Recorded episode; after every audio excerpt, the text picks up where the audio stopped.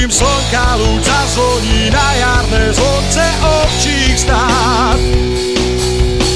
Je to kraj, kde ráno vstáva skôr, kde sa drevo z hory tížko zváža, je to Slovensko čarovné, hrdé, mám ho. Dobrý deň, počúvate Slobodný vysielač Banská Bystrica, tu je relácia ako ináč s takouto hymnou, ktorá sa volá Klub národohospodárov. Ale pretože je to tak krásna pesnička, že mohla byť aj hymnou, pokračujeme v jej púšťaní.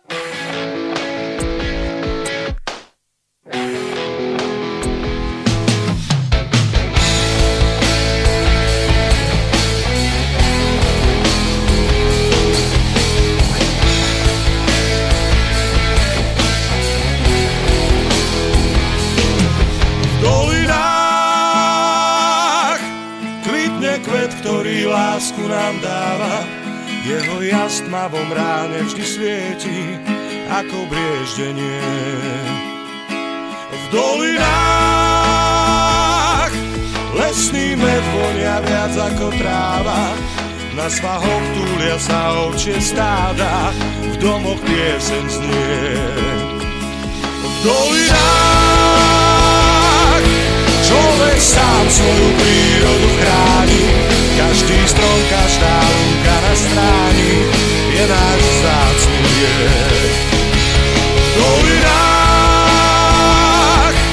ľudia nemajú zamknuté brány, majú tam srdcia čisté a blúdne. Ako prúdy riek.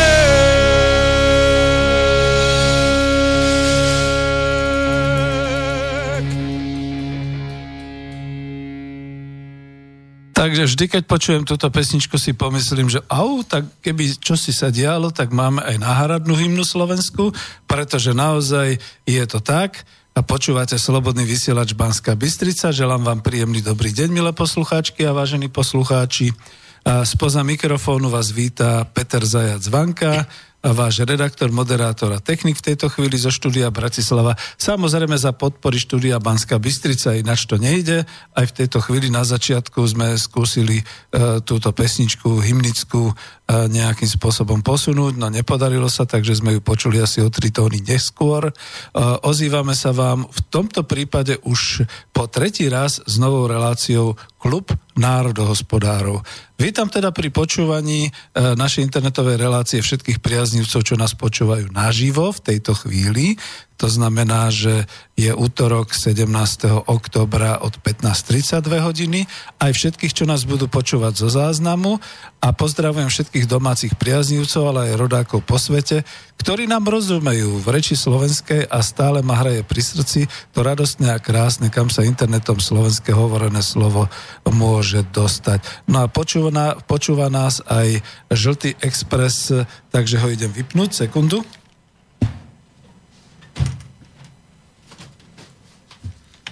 Takže tí, ktorí sedia v žltom exprese smerom na Dunajskú stredu, nás už počuť nebudú, ani my ich, chvala Bohu. No a keďže ide o reláciu kontaktnú, uh, môžete volať na telefónne číslo sem do Bratislavy 0950 724 963 alebo mailujte na studio zavináč slobodnyvysielac.sk alebo pokiaľ ste priamo na web stránke, píšte do ikonky na webe to, to je taká tá zelená ikonka otázky do štúdia. Samozrejme, dajte nám nejakých pár minút na rozbeh a keďže dnes je to relácia kontaktná a je to téma národné hospodárstvo. Čo to je národné hospodárstvo? Takže skúsim to trošku ako uviezť viac aj podľa obrázkového avíza vidíte, že to bude náročná až osvetová téma klubu národohospodárov, takže v rámci občianskeho združenia Spolok pre šírenie národohospodárskeho rozvoja Slovenska som si na pomoc zavolal hostia, ktorým je pán profesor Jaroslav Husár. Takže dobrý deň, pán profesor. Dobrý deň, prajem. ďakujem pekne. A to aj preto, pretože dnes budeme v takom postavení, za to som možno aj taký nervózny a takú trému mám. E, ja som v postavení študenta a pán profesor e, bude počúvať a bude mi to poznámkovať alebo povie, že nie, niečo tam ešte doplní a že čo je správne alebo podobne. Čiže pripravil som si čosi k téme a problematike národného hospodárstva, pripravil som si definície, trochu aj poreferovanie o obsahu e, prvkov národného hospodárstva a pán profesor má právo nesúhlasiť, doplniť, hodnotiť, povedať si svoje k tejto téme a samozrejme aj ho uh, pustíme k slovu, prípadne keď budete mať otázky aj priamo na neho, tak budeme odpovedať. Je to taký náš pokus o osvetu, pretože sme zistili, že generácie, ktoré boli narodené, ktoré sú narodené už po roku 1990, a teda dnes sú už činné ekonomicky v eh, svojom aktívnom ekonomickom živote, nielen, že nevnímajú okolo seba nejaké národné hospodárstvo, ale nik im v tomto zmysle nedal ani osvetu, nemajú vzdelanie v národohospodárskom zmysle, nemajú ani informácie o tom, čo sa vlastne v národnom hospodárstve republiky nachádza.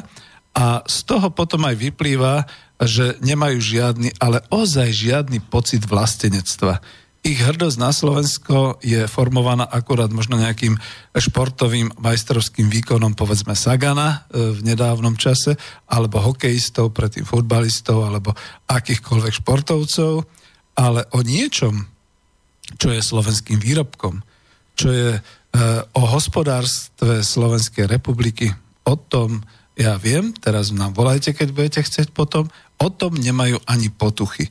Alebo ak áno, tak hovoria o Volkswagene ako o slovenskom aute, hovoria o pive Heineken ako o slovenskom pive, radi pijú kalifornské vína, ktoré dováža slovenská importná firma.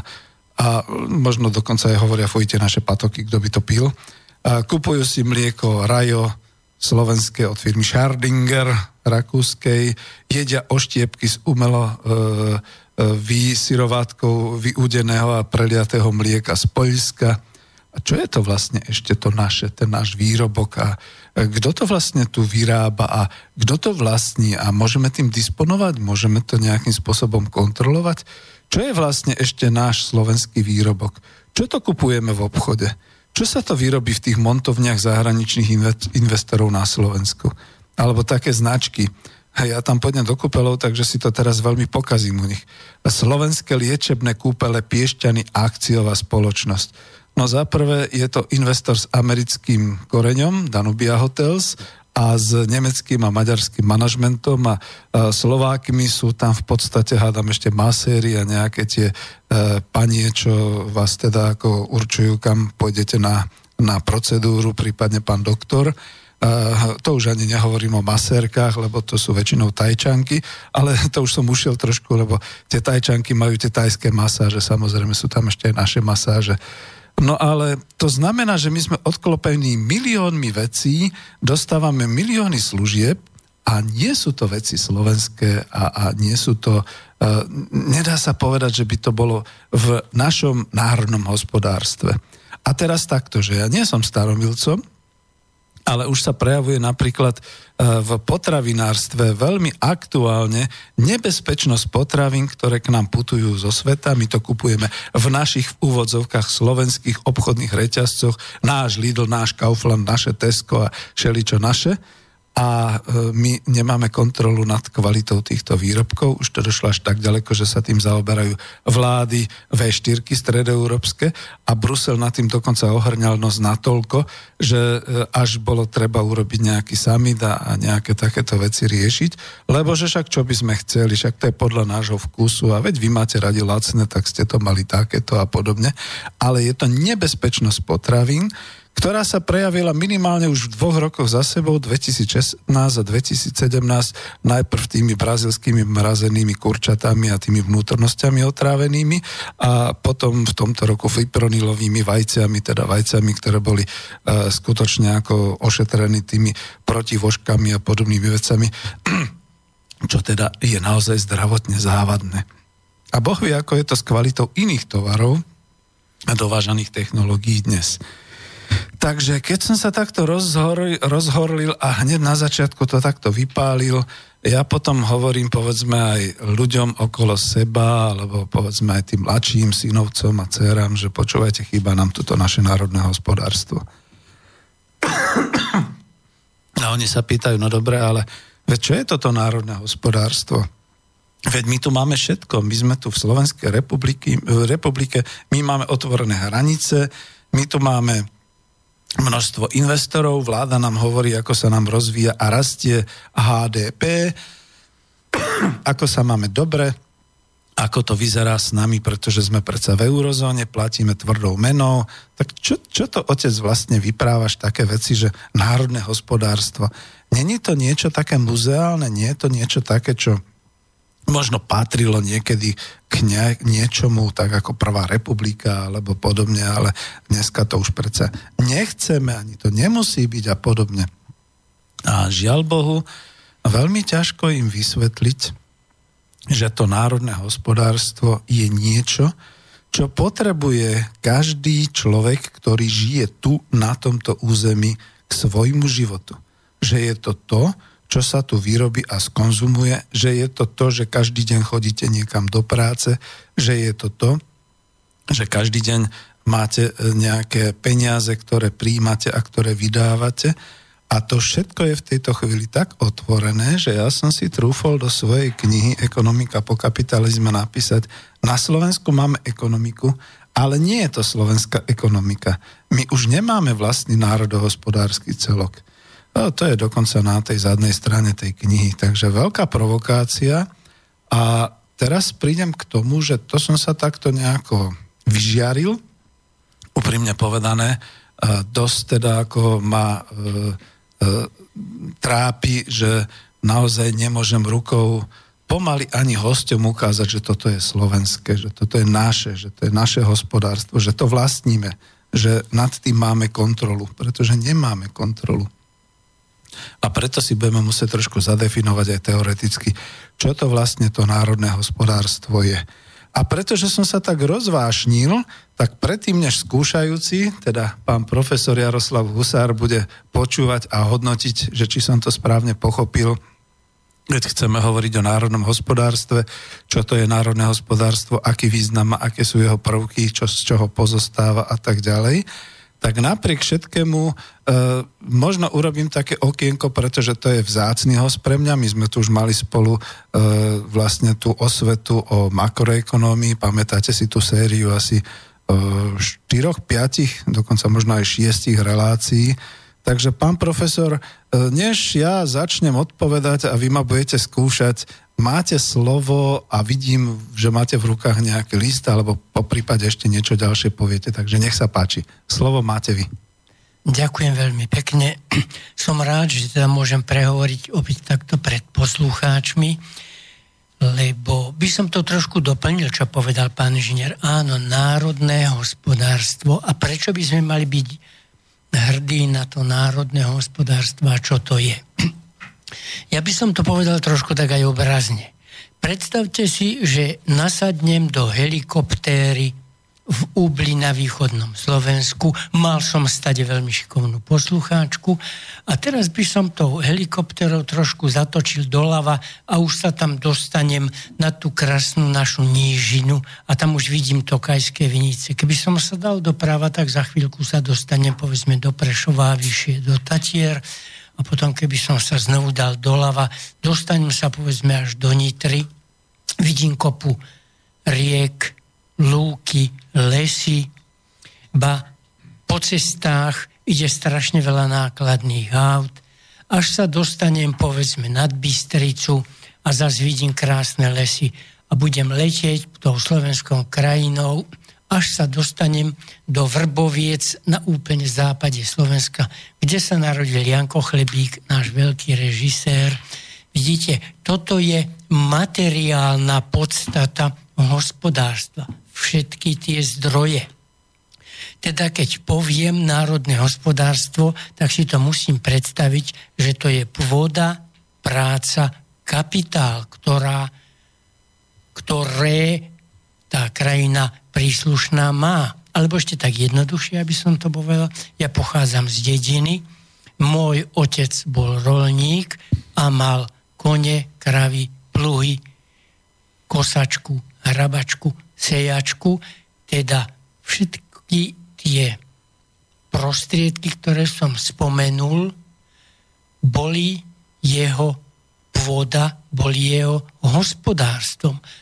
Ale tu by som hneď mal povedať, samozrejme, že niektoré zariadenia si mohol kúpiť napríklad na úver, lebo prišla žatva a mohol potom ten úver zaplatiť. A toto isté sa vlastne deje aj v tom národnom hospodárstve. Ale čo ja chcem zvýrazniť, prosím vás, keďže my máme tieto kapacity, pôvodu, prácu, kapitál, účelom alebo zmyslom alebo cieľom každého hospodára je, aby sa využili tieto základné prvky toho hospodárstva.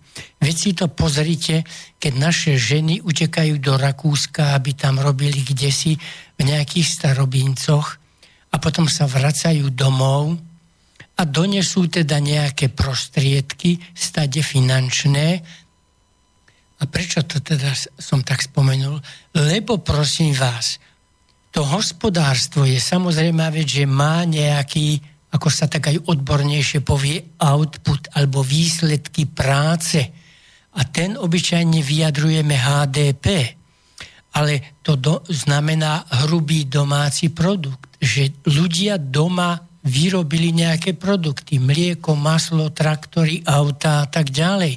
Ale tie dámy, ktoré pracovali v Rakúsku, oni žiaden produkt na Slovensku ani službu neodviedli. Oni to odviedli v Rakúsku a sem doniesli nejaké prostriedky. Ale naopak, už to krásne povedal pán inžinier, pôjdete do Piešťan a riaditeľom Piešťan nie je Slovák, riaditeľom je povedzme Rakúšan. A teda potom, keď si k tomu HDP pripočítam, to sa zase odborne volá neto príjmy faktorov zo zahraničia, tak sú také príjmy u nás, ktoré idú do zahraničia. Ten riaditeľ z Piešťan je Viedenčan, tak on uteká s tými peniazmi, ktoré si zarobil u nás, uteká do Viedne. A tá naša pani, ktorá robila vo Viedni upratovačku, pardon, príde k nám. Čiže vidíte, dá sa očakávať, že netto príjem u nás bude ne- negatívny, lebo ten riaditeľ dostal plat 100 eur, aby sa ľahko počítalo, tá naša upratovačka v Rakúsku 50 eur, takže my vlastne sme doplatili netto príjmy faktorov zo zahraničia pre nás boli negatívne. 50 mínus 100 mínus 50. A teda naše HDP nebolo 650 65 miliard, teraz nehovorím presne, ale zhruba je to to. To akože dajme tomu. No. Áno, dajme tomu 65 miliard a teraz, keď dám tých mínus 50 k tomu, tak ten HNP, hrubý národný príjem, bude menší ako hrubý domáci produkt. Teda to hospodárstvo sa dostalo do nepriaznivej situácie lebo tie jeho faktory neboli doma využité prospech ľudí, ktorí žijú v, tej, v tom priestore, ktorý je hranicami vymedzený, ale naopak my sme živili ľudí zo zahraničia. Ak som to povedal trošku hrubšie, ospravedlňujem sa, ale, ale taká je tá realita. To si musíme veľmi dobre uvedomiť. A dovolte mi, aby som to povedal inak, aby ste, lebo budeme ešte spomínať veľa čísel, aspoň si myslím, že ja ešte spomeniem. Ja som bol u letcov a bol som radiomechanik. A predstavte si, ja som tam sedel a počúval. A keby mi bol pilot hlásil, letím veľmi vysoko, letím veľmi rýchlo, je tu veľmi zima. A druhý pilot, keby mi bol zahlásil, letím vo výške 10 tisíc metrov, letím rýchlosťou 900 km za hodinu a je tu mínus 52 stupňov, iste uznáte, že tá hodnota tej informácie toho druhého pilota bola k nezaplateniu. Lebo vy si viete predstaviť, z tej 10 tisíc metrovej výšky, keď sa pozriete na zem, tak ten váš dom ani možno nevidíte, tak je malinký. Naopak, keď v tom dome sedíte doma a tak vidíte veľký panelák z vášho okna obývačky, aký je obrovský. Teda v ekonomike alebo v hospodárstve musíme rozprávať aj prostredníctvom tých čísiel, teda povedzme prostredníctvom toho HDP alebo HNP. Ale týmto zatiaľ končím, len som chcel pripraviť aj poslucháčov na to, aby očakávali, že keď budeme rozprávať o tom národnom hospodárstve, že musíme veľmi veľa povedať. Iba to naznačím, lebo okrem pojmu národné hospodárstvo máme aj pojem národné bohatstvo. Mm. Však aj môj otec nemal len tie kone, kravy, sejačku, hrabačku, pluch, ale ak bol dobrý hospodár, tak si niečo odkladal do banky, však aj tedy boli banky, a teda jeho bohatstvo nebolo len to materiálne bohatstvo, tam ten majetok tiež presne v katastri vyznačený, ale aj to, čo mal v banke, prípadne ešte aj inak musím povedať, aj to, čo mal v hlave. Lebo môj otec napríklad bol jeden z tých vybraných sedliakov, ktorý pestoval aj pivovarnícky jačmeň. A to nie každý sedliak mohol, lebo ten môj otec asi niečo naviac vedel a zverili mu, aby ten jačmeň pestoval on. Čiže vidí toto národné bohatstvo, tak ako som to ilustroval aj na tom mojom ocovi, je niečo aj viac ako čisto tie materiálne prostriedky, s ktorými sa stretáme. Ďakujem pekne zatiaľ za vašu No, veď, do toho národného bohatstva patrí naozaj tá schopnosť, tá kvalifikácia, tá múdrosť, aj to, že ľudia vedia kvalifikovane robiť to, čo robia a vedia, kedy to majú robiť. To je aj tá vec polnohospodárstva, kvality aj toho, jak ste hovorili, toho pivovarníckého jačmeňa. A mňa zaujalo ešte niečo ďalšie, než spustím teda tú svoju odpoveď, čo je národné hospodárstvo.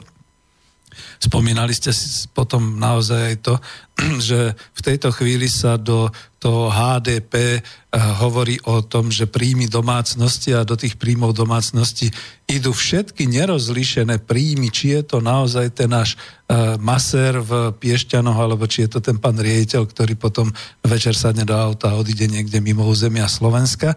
A tým pádom je to zaujímavé, čo sme otvorili taký pohľad, alebo čo sme osvietili, že koľko my tu máme na Slovensku vlastne a teraz to bude také škaredé, koľko my tu máme zahraničných manažérov, teraz už nie, že investorov cudzích a zahraničných a manažérov, ktorí tu pracujú, ktorí tu žijú povedzme rok, dva roky, vyživujú si z tých peňazí, z tých platov z materskej firmy, ktoré dostávajú, respektíve u nás, ktoré im patrí teda z toho príjmu svoje rodiny niekde ďaleko v zahraničí a my z toho nemáme nič. A to je to, že ten hrubý národný príjem, hrubý domáci príjem je niečo iné ako ten hrubý domáci produkt. A to je to, čím nás trošku ako tak, ja to poviem tiež tak otvorene, klamú súčasné vlády a teda súčasné, e, súčasné kruhy, Pretože niekto, keď povie, že máme HDP vysoké, ale my nerozlíšime, že či to tu boli v lete, ja neviem, skupiny turistov, ktoré nám vypili všetok alkohol a všetko pivo a boli tu ubytovaní a tak ďalej, alebo či to je spotreba naša, či sme si ju takto vytvorili a či sa my teda máme dobre, alebo kto sa má dobre. Ale to už sme skoro až v takom strede, to je len takéto okienko, takéto osvetlenie, že dnes sa skutočne roz, nerozoznáva a vy ste to tak pekne aj povedali s tým lecom, že hovorí sa, že máme vysoké, rastieme a podobne, ale nikto to už potom nevie presne štatisticky dokázať, dopovedať, dovysvetľovať, čo z toho sme my, čo z toho je niekto iný, respektíve aká je tam jak u toho leca teplota, výška a tak ďalej. No a ja idem odpovedať. Idem už odpovedať na tú otázku, čo to je národné hospodárstvo, takže chvíľočku, nejakých 20 minút strpte, keď teda, lebo ja som si v tej svojej knižke Ekonomika po kapitalizme dal za úlohu, že dáme do osvety aj niečo o národnom hospodárstve. Tak som potom v kapitole 4.2.3 v knižke napísal e, tiež takú kapitolku, že čo tak renovovať národné hospodárstvo jednotlivých krajín. Je to ako odpoveď na to, že ten globálny kapitalizmus, tá globálna ekonomika momentálne e, sa pohybuje tak, ako si dosť e, naozaj v takých tých nízkych, povedal by som, jak, jak hovorí ďalší ekonom Marian Vitkovič, že plází sa nad zemou a nejak nedosahuje v tom raste nejaké tie veľké čísla a čas tejto globálnej ekonomiky sa už utrhla, už je taká virtuálna, už je to niekde vo vesmíre, skoro by som povedal. A od strany 99 potom píšem aj v tej svojej knižke, v súvislosti s tým, kam dospela globálna ekonomika, čo to teda je, alebo aká by bola taká stručná kapitolka o národnom hospodárstve. Ja som si to vyťahol, tam nie je potrebné dávať autora, pretože e, ešte jedna vec, otvorte si e, Wikipédiu, otvorte si Google, dajte si národné hospodárstvo a dozviete sa také všelijaké čudné formulácie, ktoré teda, ja keď som sa na to pozrel, tak som si povedal, no nie, tak ja to musím očistiť, musím to zobrať. Viete, čo mi najviac pomohlo? Na Google tzv. tie ťaháky v úvodzovkách zo stredných škôl. Aspoň stredoškoláci majú rozum a píšu si cez internet občas niektoré tie definície. Takže, pán profesor, skúsim to. Čo je národné hospodárstvo? Národné hospodárstvo je komplex jednotlivých oblastí ekonomických činností v určitej krajine. Tieto oblasti sú úzko späté, čiže prepojené a vzájomne sú závislé. Medzi jednotlivými subjektami v rámci národného hospodárstva teda existujú určité väzby a vzťahy, myslím tým hospodárske samozrejme, a národné hospodárstvo je teda ekonomikou príslušnej krajiny. Môžeme teda hovoriť o národnej ekonomike, pretože ešte stále podľa platnej klasifikácie svetovej ekonomiky e, štát, krajina v Európe, ktorá má svoje hranice, väčšinou vznikla nejakým tým vývojom od 19. storočia, čiže je tam nejaký štátotvorný národ, tým pádom je to vlastne národný štát, je to národná ekonomika, aj keď v hraniciach žijú príslušníci mnohých národností, tak ako to poznáme my v, Čes, v Čechách, na Slovensku a tak ďalej. Ale všetci tí obyvateľia toho daného štátu, toho národného štátu podľa tej klasifikácie e, by mali mať svoju vlastnú ekonomiku, čiže národnú ekonomiku. E, bodka. E, budem pokračovať. Jedine, keby ste chceli, povedzte mi, alebo skúste teda ako namietať, alebo podobne. Ja idem ďalej.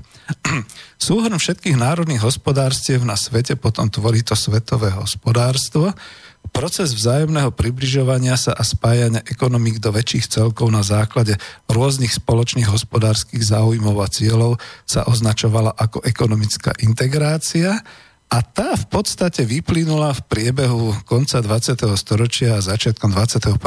storočia k tomu, že ten pokrok výrobných síl, informačné technológie, technologický vývoj spolu skutočne s neúmerne vysokou koncentráciou kapitálu, ktorá už vo svete prebieha a prebehla, vytvorili celosvetovú globalizáciu, ktorá vyvolala síce aj pozitívne výsledky, najmä v technológiách a v zefektívňovaní, ale vyvolala aj podstatné ohrozenie života ľudí vo svete. Niektorí sa vyjadrujú, že globalizácia je nezvratným alebo aj prírodným procesom, ale my vieme, že každý proces sa môže zvrhnúť a proces globalizácie sa zvrhol tak, ako keď v bunkách prevládne rakovinotvorný rast a liekom proti tomuto zvrhnutiu je možno znova naspäť E, nie že krok späť, ale ďalej pokračujú, pokračujúc vo vývoji tvorba takých národohospodárskych komplexov, e, ktoré budú založené na nových technologických, politických a spoločenských základoch v každom tom jednotlivom národnom štáte.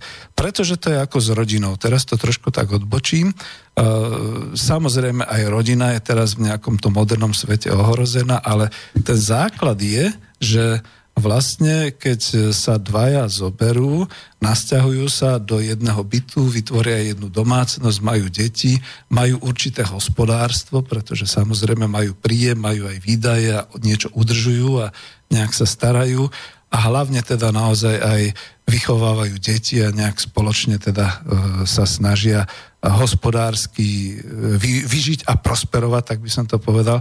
To isté platí v tej o niečo vyššej úrovni, to je ten štát že takisto teda to obyvateľstvo danej krajiny takýmto spôsobom má príjmy, má výdaje, má náklady, má hospodárstvo a takto hospodári.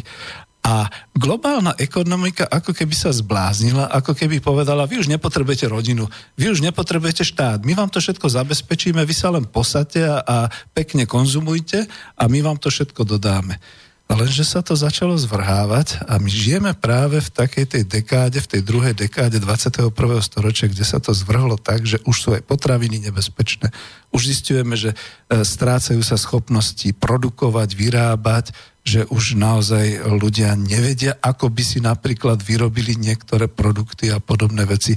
Stráca sa aj tá medzinárodná delba práce, to poviem tak e, odborne a zrazu vidíme, že sme niekde, kam sme ani nechceli ísť, dostáva nás to na nejakú šikmú plochu a pritom e, vlastne to národné hospodárstvo krajiny je niečo ako hospodárstvo rodiny. A, a tu, tu už sa teraz obraciam aj na vás, lebo tu som sa zastavil v takej tej definícii národného hospodárstva.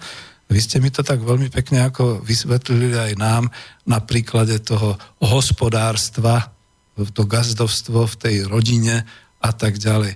Veď aj my sme nejaká rodina. Napriek celej otvorenosti sveta a všetkému ostatnému, ja nemôžem si pomôcť, ale keď idem kamkoľvek do sveta a niekto hovorí po slovensky, po česky, tak ja sám chcem ho objať, chcem sa s ním povyprávať, pretože si spolu rozumieme, pretože sme krajania, sme možno ani nie, že občania, lebo naozaj už máme aj veľa ľudí vonku, v zahraničí, ktorí migrovali a ktorí žijú teda vonku, ale sme občania, sme Slováci, sme občania Slovenskej republiky, aj Českej republiky, rozumieme si a je to také príjemné. A toto spoločenstvo, pokiaľ je tu, je tu na území ohraničenom skutočne tými existujúcimi hranicami, aj keď teda dnes už tam nie sú múry, ani colnice, ani nič podobné, e, je charakteristické ešte aj tým, že prejdete, e, prejdete k nám cez naše hranice, hovorí sa tu po slovensky, platí sa tu síce menou, ktorá už je svetová, ale zároveň všetky obchody, všetky tieto veci, to je určitý jazyk, to sú určité veci, ktorým rozumiete, kde ste teda doma, sú tu určité zvyklosti, kultúra, spôsoby, všetky takéto veci, takže viete, že tu som doma, tuto na tomto území. A potom k tomu chcete tak trošku aj mať také, že však dobre, tak si kúpim naše hrušky, kúpim si naše ovocie, naše potraviny, kúpim si povedzme niečo naše a budem tu a, a, a snažím sa a teším sa z tých e, typických akože slovenských výrobkov a podobné veci. A možno to nájdete aj kde inde vo svete, lebo však aj tam sú našinci. Ale tu, tuto je tá rodina. E, to už som skoro až tak citovo povedal, no ale keď sa vrátim k tomu, e, stále definujem, tak študentský národné hospodárstvo je ekonomikou danej príslušnej krajiny, teda národného štátu a toto by malo byť naše. Ako to ináč povedať. Neviem, či som to neprehnal. Chcete k tomu Ďakujem niečo pekne, povedať? Pán, že veľmi som sa zahlbil do dvoch slov, ktoré ste použili. Sú to oblasti úzko späté a vzájomne závislé. Už som to trošku začal. Predstavme si to polnohospodárstvo. To je jedno odvetvie národného hospodárstva, ale aby to hosp- no, polnohospodárstvo mohlo aj na rok mať úrodu, musí časť tej úrody odložiť do sípok a na jar zasiať. Uh-huh. Ale ono vypestovalo aj ten jačmeň. Ten jačmeň poslalo vlastne teda do tých pivovarov. Ale to polnohospodárstvo vypestovalo, vychovalo aj hovedzí dobytok. A ten išiel vlastne do mesopriemyslu. Čiže vidíte, úzko späté odvetvia v ekonomike. To polnohospodárstvo sa viaže na tých svojich odberateľov ale zároveň, to sme videli, že povedzme tam, keď tie polnohospodárske družstvá teraz začali predávať výrobky priamo aj občanom. Z dvora. Tak, mm-hmm. Z dvora, tak vidíte, vlastne išli aj občanom.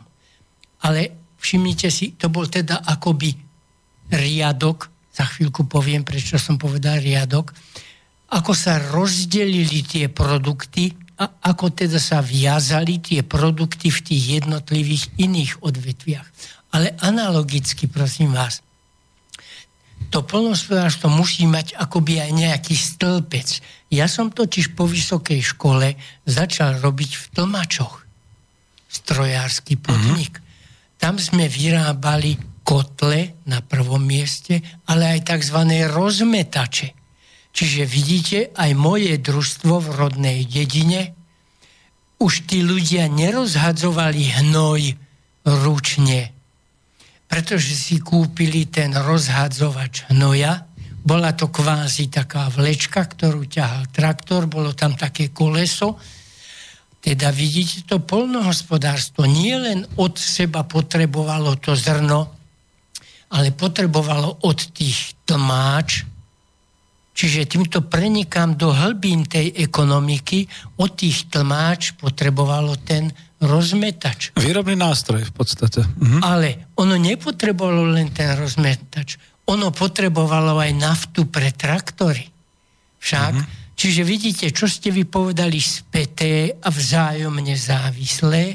Tu som to teraz tak ilustroval polnohospodárstvom, že má nejaký riadok a má nejaký stĺpček teda jeden velikán Rus vymyslel, aby dostal ten obraz o tých väzbách, aj o tých spätných väzbách v tom hospodárstve jasnú predstavu, nie len takú verbálnu, ako som to teraz povedal, tak urobil akoby takú šachovnicu, už som to ja tak raz spomenul tu, a v tej šachovnici v tom prvom riadku mal teda rozdelené, kde tá produkcia toho polnohospodárstva išla.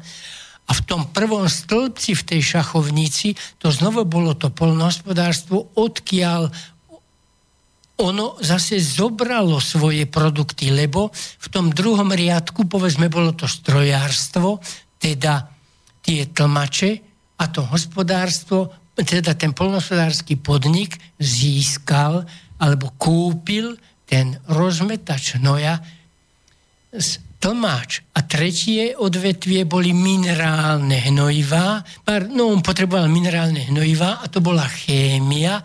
Čiže vidíte, v tom stĺpci by som zase videl presne štruktúru jeho vstupov, čo potreboval na to, aby vlastne on mohol tú svoju produkciu vyrobiť. A takáto krásna šachovnica, ona je taká trošku zložitejšia. A to je ako matica s výpočtami, jasné? Áno, to, čo ona má ešte také, akoby, hm? keby som tú šachovnicu rozdelil vertikálne a horizontálne, dostal by som také štyri kvadranty tam, tak tá veľká fotka šachovnicová za ekonomiku by mala takéto a tam jasne vidieť tie späté väzby a vzájomnú závislosť tých odvetví. Tam máme krásnu fotku cez čísla, lebo som tak očakával, že tie čísla ja tu ešte spomeniem. Vidíte, až keď som povedal, že ten pilot ako vysoko letí, ako rýchlo letí, mal som dobrú predstavu. A aj o tej ekonomike máme dobrú predstavu vtedy, keď ju premeníme na čísla. Však. No a mm-hmm. ešte teraz, pán inžinier, lebo už ste to trošku spomenuli. Totiž ja som potom robil v polnohospodárstve, lebo ma ako vyhodili, ale som bol strašne šťastný, lebo tam som konečne mohol aplikovať naše modely a práve o to ide, že to národné bohatstvo a to národné hospodárstvo teda treba vnímať aj inak. A teraz ja to veľmi zdokumentujem, ako inak. V roku 79 sme dostali z ministerstva polnospodárstva vo Francúzsku list, pán inžiniero za chvíľočku prečíta, ja len prečítam, že si žiadajú prácu Jaroslav Husár, optimalizácia výroby v JRD v závlahových podmienkach so súčasnou optimalizáciou výroby a spotreby krmív. Ja verím, že poslucháči teraz dostali jeden obraz, čo všetko sa v tom jednotnom relnickom družstve, kde si vyrábalo a my sme hľadali tam tie optimálne vzťahy, ale toto bol plod našich výskumných pracovníkov, lebo náš tým pozostával z 12 ľudí. A to Toto bolo boli na družstve. plody našej Hej. práce, ktoré mm-hmm. sa dostali aj do zahraničia.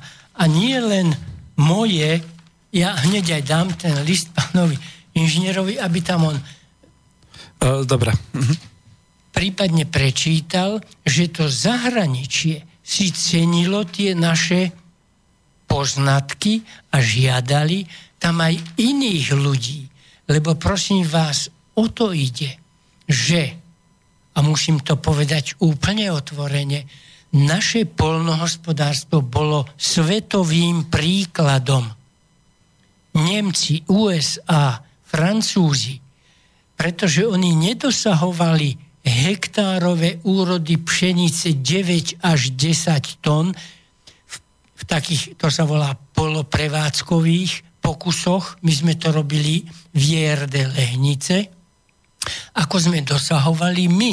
A preto tí Francúzi alebo aj Nemci, ale Francúzi, tu som doniesol ten francúzsky list, na druhej strane je preložený, oni nechceli veriť, preboha je to možné, aby ste vy na Slovensku dosahovali úrodu pšenice 9-10 tón, my tomu neveríme. A viete, čo sa stalo? To, že tieto naše obrovské poznatky z toho, lebo na, na, tam sa zapojili chemici, však tam sa bojili biológovia, tam sa zapojili agrotechnici a agronómovia, lebo to nie je jedno, však sa stali stredobodom záujmu a žiadali si aj práce týchto ľudí a prišli sem v máji a robili odbery, už povedzme pšenica, jačmeň, už to mali nejaké klásky, odrezali tie klásky, zabalili to a viezli to pekne do Francie, aby potom sa oni presvedčili, či je tam ten potenciál v tej rastline, uh-huh. že naozaj bude. A samozrejme vec, tá úroda taká, tých 9-10, a že oni neprišli len v tom máji, ale prišli aj keď sa ten jačmeň zberal toho 26. 7. júna už tu zase boli, aby zobrali zase klásky, aby odpočítali, koľko je tam zrniek mm-hmm. a či je tam ten potenciál. Však, vidíte, toto je tiež národné bohatstvo. No, a my to... sme v tomto mm-hmm. doslova vynikali. A pozrite si teraz, No, zničili sme si to. E, ja prečítam ten list. E, vy už ste trošku predbehli, lebo ja som ešte chcel potom hovoriť, že z čoho sa skladá národné hospodárstvo, ale to je tá súčasť. Ako vážení posluchači, nemáte spomienky na socializmus, ale nikde inde sa nedá zobrať ten hlboký príklad z toho národného hospodárstva, ako práve e, z toho času. My by sme mohli zbierať, a určite sa ešte dotkneme aj národného hospodárstva od roku 1918 po 1939, dokonca aj národného hospodárstva, tak ako bol za slovenského štátu, pretože sme tu mali vynikajúcich národohospodárov Karvaša, a, Brišku. Brišku a Zaďku, ktorí teda ako predsa len pomáhali a napriek všetkému tomu vytvárali určité veľmi vynikajúce veci pre Slovensko aj v tom povojnovom období budovania, aj v tom v období 48-89. Len potom, potom roku 90 sme to nejak premárnili, poviem to veľmi slušne a džentlmensky. No a to je to, že preto sa musíme opierať potom skutočne o tieto spomienky a o tento slávny čas národného hospodárstva. Ja prečítam ten list a potom sa ešte vrátim aj k tým svojim veciam, lebo áno, naozaj, e, pamätám si, mne to pripomína tak, ako keby mi bol otec niektoré veci hovoril, že povedzme, toto je list z 18. júna 1979 z Toulouse, na e, vlastne e, ten náš výskumný ústav. Obdržali sme v poriadku dve knihy zo sympózia o závlahách, konaného v Bratislave 1979 a publikáciu 20 rokov výskumu v závlahách. Aby ste rozumeli, hneď sme išli od polnohospodárstva k tomu e, jednému odboru, čo boli teda závlahy, meliorácie, čiže vodné hospodárstvo v polnohospodárstve teraz budem pokračovať v tom liste. Tieto publikácie zaujali našu pozornosť a zoznámili sme sa s nimi s veľkým záujmom.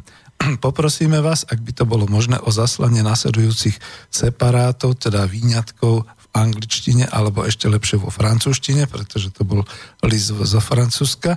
A teraz je tu, ja to kľudne aj prečítam. Jaroslav Husár, optimalizácia výroby v JRD v závlahových podmienkach E, so súčasnou optimalizáciou výroby a spotreby krmíju.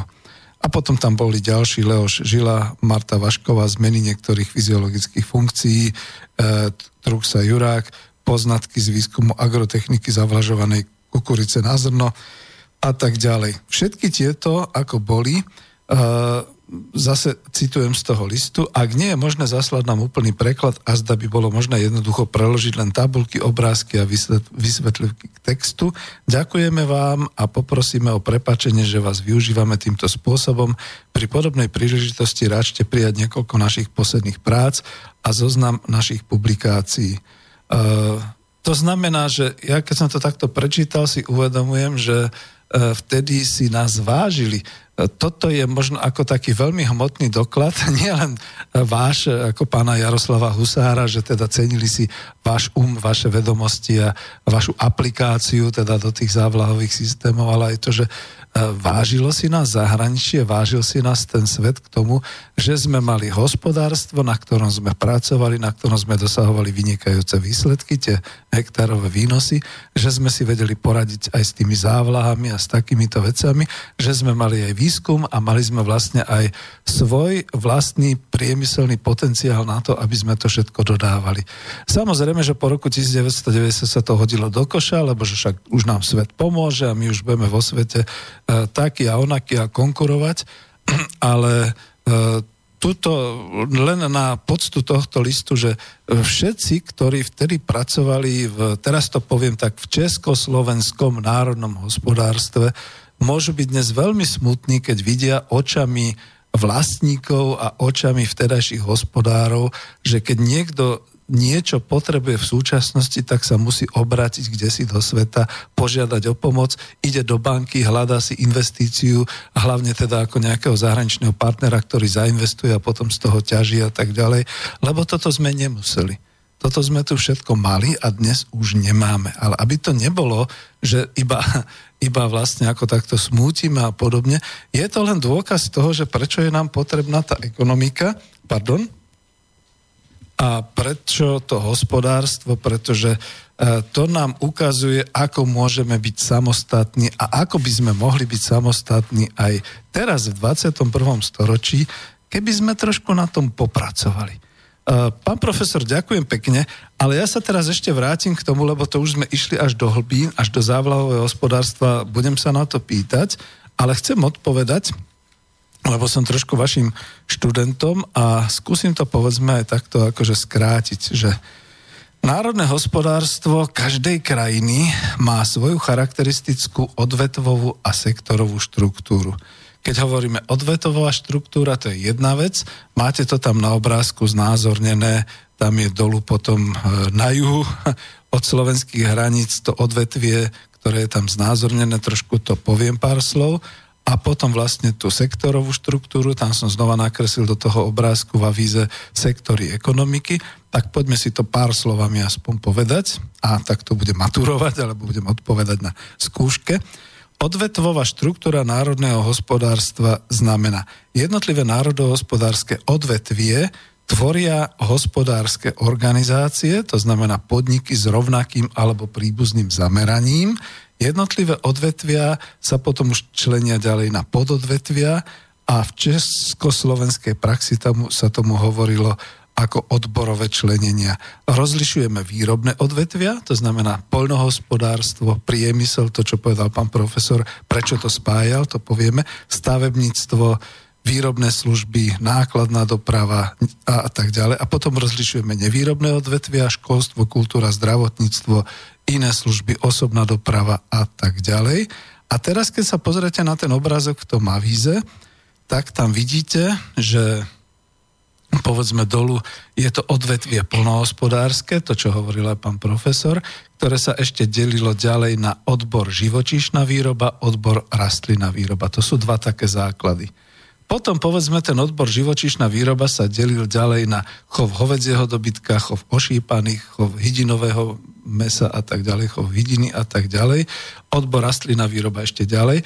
A keď ste hovorili, pán profesor, o tých riadkoch, čo boli už teda analýzy makroekonomických výpočtov, tá šachovnica, ono je to tak, že tak ako tam vidíte to odvetvie polnohospodárske, hneď pod tým by mohlo byť odvetvie strojárske a povedzme odvetvie po, po, polnohospodárskeho strojárstva, kde by zase bolo pre živočišnú výrobu to boli tie krmelce, tie haly, to už je dokonca stavebné odvetvie dojacie a tak stroje. ďalej, dojacie stroje a tak ďalej. Pre odbor rastlina výroba by to skutočne mohli byť cejačky, kombajny, všetky takéto veci a plus povedzme zase z toho stavebníctva ako ďalší odbor stavebný e, práve tie meliorácie, závlahy a tak ďalej. A potom ešte tretie odvetvie, aby sme zostali v tom akoby riadkovaní. Ďalšie pod tým by bolo odvetvie potravinárskej výroby, pretože z tohoto odvetvia polnohospodárskeho sa povedzme naozaj z tej živočišnej výroby, z tých zvierat a tak ďalej, cez bytunky, to už boli vlastne tie potravinárske, cez bytunky a cez povedzme spracovateľský priemysel vytvárali konkrétne výrobky, to znamená mesopriemysel, hydinársky priemysel, konzervárne, keď sa to konzervovalo, mraziarne, keď sa to mrazilo, všetky takéto veci. A je to len plasticky som chcel tým naznačiť, že toto všetko bolo v našich rukách, mali sme to pod kontrolou, bolo to pod vlastnou kontrolou hygieny a všetkých takýchto vecí a nemuseli sme sa obávať, že raz sa stane prípad, keď nám z Brazílie niekto dovezie niečo mrazené, nad mraziarniami brazilskými my nemáme žiadnu kontrolu, keď nám dovezú to meso v nejakom zlom stave, a tak ďalej a tak ďalej. A je to úplne mimo nás, pretože ten koncový článok, ten obchodník, ktorý to predáva, zátlka, on potrebuje zisky, tak on, aj keď vie, že je to poškodené, že je to na nič, zátlka, rozpredá to tak, ako sa to stalo. No a potom samozrejme sú z toho akurát zbytočné škandály. Čiže my nehorlíme za každú cenu za minulosťou. My nehorlíme za každú cenu za tým, že chceme to naspäť, ako to bolo. My hovoríme dopredu že tak ako keď v rodine potrebujeme mať domácnosť, aby sme sa najedli, potrebujeme mať domácnosť, aby sme sa prezliekli, aby sme tam mali šaty, potrebujeme mať spálňu, aby sme sa mali kde vyspať, kúpeľňu, aby sme sa mali kde umyť a udržiavať hygienu. Prepašte, že poviem aj ten záchod. Takisto aj to tá republika a to občianstvo republiky potrebuje mať všetky tieto hospodárske prvky, aby malo pod svojou kontrolou, pretože keď to nemá pod kontrolou, je to iba otázka ceny. Pardon. Je to iba otázka ceny a otázka teda nejakého trhu alebo nejakého monopolizovania trhu a tak ďalej. A my už vidíme, ako to v roku 2016-17 nefunguje. A to je to, že my nechceme to národné hospodárstvo E, za každú cenu staromilsky, že takto to bolo vtedy dobre. My to chceme za to, že to nemáme pod kontrolou a že chceme mať pod kontrolou naše zdravie, našu spotrebu, e, kvalitu toho, čo e, spotrebovávame, dokonca aj toho, čo vyrábame. Pardon, a toto nám nezabezpečuje súčasnosť. No, A ešte teda, už len plasticky teda poviem potom, že to boli odvetvové štruktúry, odvetvové členenie, ktoré sa potom delilo na odbory. No a potom vlastne existuje sektorová štruktúra národného hospodárstva. Jednotlivé odvetvia sa v procese ekonomického rozvoja nerozvíjali rovnako. Bolo viacero sfér, podľa ktorých sa e, rozvíjali jednotlivé výrobné e, odvetvia. Rozdiely medzi nimi sú určité charakteristiky a dôležitosti pre hospodárskú činnosť v spoločnosti. No a tuto treba povedať už, že to aj vychádza historicky, že teda keď nechceme začať od začiatku, že prví boli pastieri, zberači plodov, potom boli polnohospodári a tak ďalej. Dneska máme štyri sektory, zase to máte v tej mape znázornené. Je tam sektor primárny, sekundárny, terciálny, kvartérny, to sú také tie základné, ktoré dneska sa rozoznávajú v národnom hospodárstve alebo aj v ekonomike sveta. No a teraz ten primárny sektor. prepačte, to tvoria e, odvetvia produkujúce tie základné súroviny a materiály. To znamená, do primárneho sektora patrí ťažobný priemysel, polnohospodárstvo, lesníctvo. Charakteristickým znakom tohto primárneho sektora je spätosť s prírodou a využívanie prírodných zdrojov. Sú, je to nerastné bohatstvo krajiny, ktoré sa využíva pôda, voda. V podstate moderné povedané ide o zužitkovanie národného bohatstva krajiny. A to je práve to, že perspektívou pre to 21. storočie naše je prepojenie tohto primárneho sektora s technologickými možnosťami výrobných síl v 21. storočí. To znamená, áno, aj s tou Industry 4 čertovezmi súhlasíme. A zároveň socializovanie v úvodzovkách, teda poskytovanie množstva pracovných príležitostí pre národný štát v klasických odvetviach národného hospodárstva. Pardon Tuto to zastavím, ja viem, ja som taký snaživý študent, teraz to rýchle chrlím, ale tu sa zastavím, lebo keby ste sa opýtali prečo, tak poviem, lebo primárny sektor nám žiadny globálny zahraničný investor zabezpečovať nebude pre našu krajinu. On z toho bude ťažiť svoje zisky, svoje globálne zisky, kam si do tých globálnych dier sveta, ale e, on nezohľadňuje to, že my tu musíme žiť. Veď si všimnite, čo sa deje. Napríklad konečne sa zobudilo aspoň Česko, že to svoje litio, litiové národné bohatstvo nechce pustiť z rúk. Už je dokonca to uh, predmetom nielen predvolebného boja, ale teda aj uh, vlastne takých tých ťahačiek a jednaní na úrovni parlamentu a na úrovni vlády, pretože sa zistilo, že lítium ako strategická súrovina dnes potrebná na výrobu všetkých tých uh, IT technologických batériek a všetkých takýchto vecí a leží tam kde si okolo Cínovca, doteraz skoro nepovšimnuté, tuším prvý raz v roku 2010 začali prieskum a štát to zadal súkromnej firme a štát to ide memorandum doslova darovať, nechcem povedať predať, za, zahraničným ťažiarom, teda v tomto prípade Austrálčanom. O Slovensku radšej ani nehovoriac, my sme pustili už všetko zo zretela a toto je pritom primárny sektor, ktorý v budúcnosti bude znamenať veľmi dôležitú súčasť hospodárstva, ktoré je tu. V prípade tých litiových baní v Čechách, v Českej republike, v prípade iných, čo ja viem, voda, pôda, e, všetko, čo sa dá ťažiť na Slovensku, túto na Slovensku. Neviem, či sa zastavím, alebo pôjdem ešte ďalej, aspoň poviem ten sekundárny sektor to sekundárny sektor sú vlastne odvetvia spracovateľského priemyslu a vôbec priemyselnej výroby všeobecne, ktoré spracovávajú tie suroviny a produkty z prvého sektora. A e, ďalej je tam elektronický, textilný, odevný priemysel, stavebný, kovospracujúci, drevospracujúci, sklársky, všetky takéto priemysle.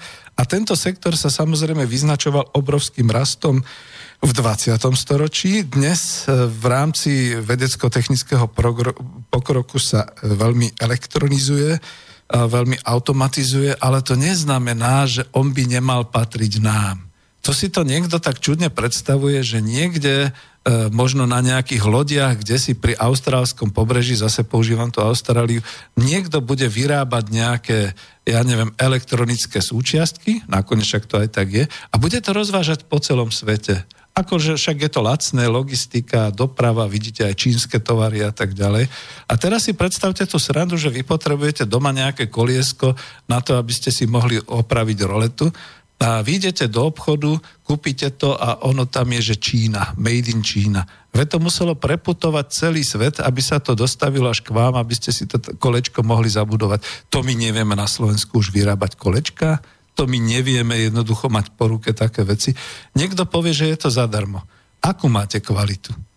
Ja som v oblasti, povedzme naozaj, až sa to bojím povedať, e, napríklad naozaj ložiskovej pracoval. Viem, že sa sem vozia vo veľkom čínske ložiska. Teraz si neviem predstaviť tú spolahlivosť dopravných prostriedkoch, ktorá je založená na tom, že nejaké električky sa pohybujú na ložiskách, ktoré sa vám môžu rozpadnúť v akejkoľvek chvíli pretože nielen, že nemajú európsky certifikát, ale sú nespolahlivé. A že sa to drží iba za to, že je to lacné a vyživné. A teraz si predstavte, lietadlá tie často padajú a lokomotívy, ktoré sa často vykolajujú, vykolajujú a podobné veci. To všetko je založené na nejakom globálnom tovoze globálnych výrobcov, kde si z inej časti sveta. A veď to nie je naše. Veď tam nikomu nezáležalo na tom, aby to tu bezpečne v Petržalke chodilo, tá električka a podobné veci. Vidíte, o tom je sekundárny sektor a teraz už len ten terciálny a kvartérny sektor. Terciálny zahrňa všetky druhy takého hospodárskeho servisu pre samotný prvý a druhý sektor, čiže to je sektor služieb, obchodu, dopravy, logistiky, informačné technológie, kedy si sa to volalo spoje, čiže e, elektronická komunikácia, a tak ďalej. V 20. storočí a na začiatku 21.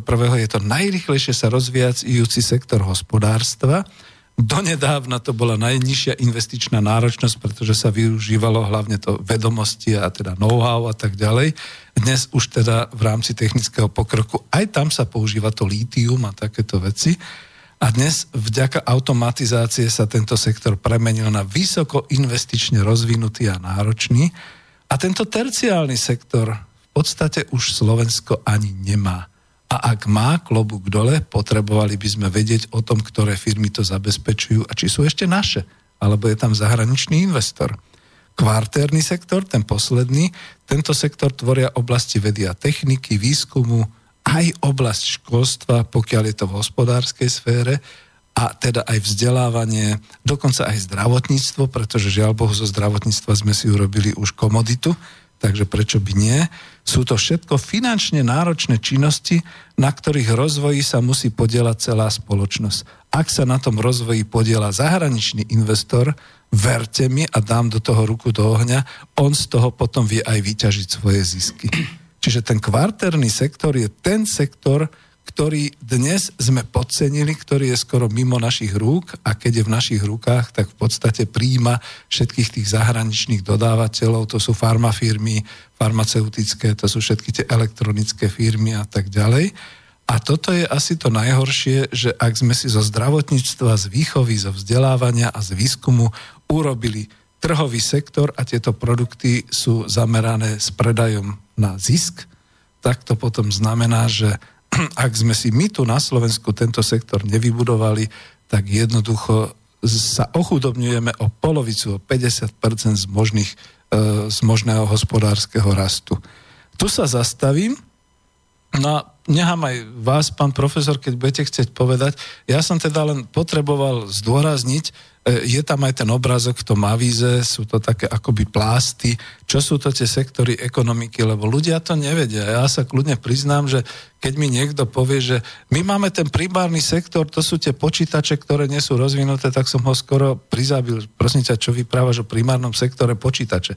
Počítače a všetky takéto veci, to je kvartérny sektor. No a, a čo je potom, že ten, ten terciálny, lebo že tam boli tie počítače, reku, ten terciálny, to sú naozaj, povedzme, know-how a takéto služby, ale kvartérny ako počítače, to už je to Industry 4. To je presne to, o čom sa bavíme, ten nemáme. A oni, že no dobre, ale však my si ho kúpime zo sveta.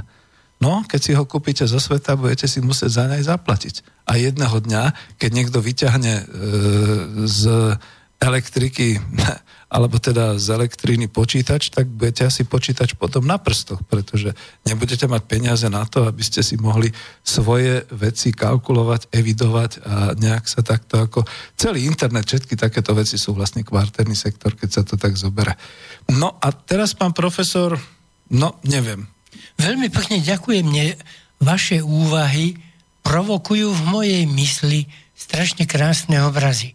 A znovu sa vrátim, viete, k tej šachovnici, lebo spomenuli mm-hmm. sme to polnohospodárstvo, áno. Ale ten polnohospodársky podnik, my sme povedali to polnohospodárstvo, ako by bolo, že len jedno odvetvie, ale správne ste to ročlenili. Lebo to ten polnohospodársky podnik môže mať lesy, môže mať lúky a môže mať ornú pôdu, ale môže mať živočišnú výrobu, hovedzí dobytok, ošípané kozy. Však, čiže už vidíte to jediné odvetvie sa rozpadlo hneď do siedmých pododvetví. Teda vy ste to veľmi presne pomenovali. Hej, to, len... to bolo československé pomenovanie odbory. Áno, áno, do, dobre. Čiže, ale vy ste tam veľmi pekne začali, keď ste povedali štruktúra národného hospodárstva. Tento problém mňa strašne trápi, pretože máme Európsku úniu. Znovu prosím vás, vážení poslucháči, predstavme si, nie tak podrobne, ako to pán inžinier teraz rozpísal, lebo ja som si čítal tú jeho knihu, mňa strašne veľa vecí napadalo v mojej hlave, ale znovu, že štruktúra národného hospodárstva. Predstavme si, že to národné hospodárstvo má ozaj len 10 odvetví, aby to bolo ľahké. Čiže 10 krát 10 šachovníc, aby to bola. A to jedno hospodárstvo by mala, malo takú, takú štruktúru, že všetky tie políčka v tejto šachovnici 10x10 sú obsadené. Každé to odvetvie dodalo do každého odvetvia.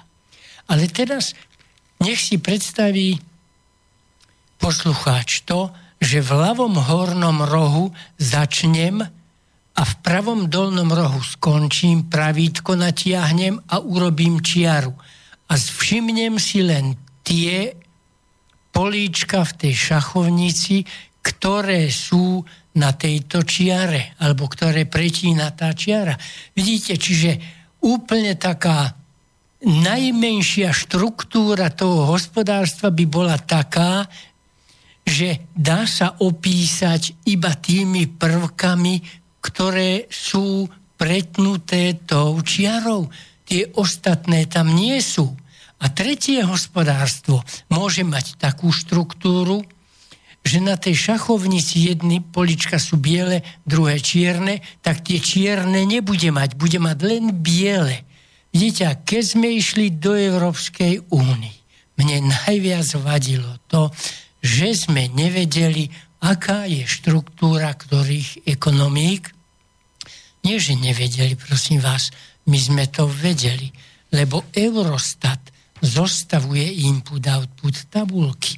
Len to nevedeli naši predstavitelia, že niečo takéto existuje a teda ja by som sa mohol spýtať úplne teoreticky, aká je optimálna štruktúra Slovenska, aká hospodárstva, aká je optimálna štruktúra Nemecka, aká je optimálna štruktúra Španielska, však a potom sa spýtať, aha, a aká by mohla byť optimálna štruktúra ekonomiky Európskej únie a mal by som sa snažiť ju takto budovať. To by mhm. bol normálny postup.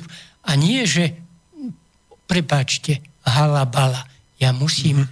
budovať optimálne fungovanie každej ekonomiky daného systému, v tomto prípade náš krajín Európskej únie. Tu vám do toho aj vleziem, prepačte mi, lebo toto je vlastne to, čo sa zvrhlo.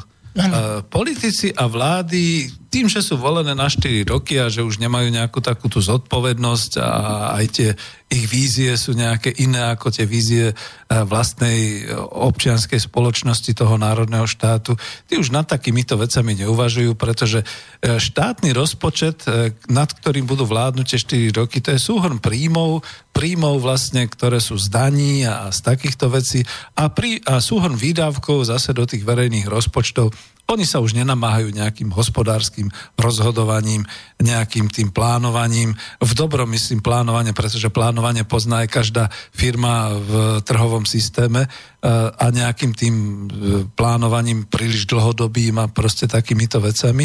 Čiže im je to už jedno. Vy ste sa pýtali, aká štruktúra a aké hospodárstvo Nemecka, Francúzska, ja neviem, Slovenska a tak ďalej. Koho to z nich zaujíma? Im už ide len tie tri čísla v HDP, to znamená rast, návratnosť, príjmy, výdaje do štátneho rozpočtu. A keďže sa veľmi zadlžili, tak ešte dlhová služba, ako, keby, e, ako kedy by to mohli splatiť a podobne.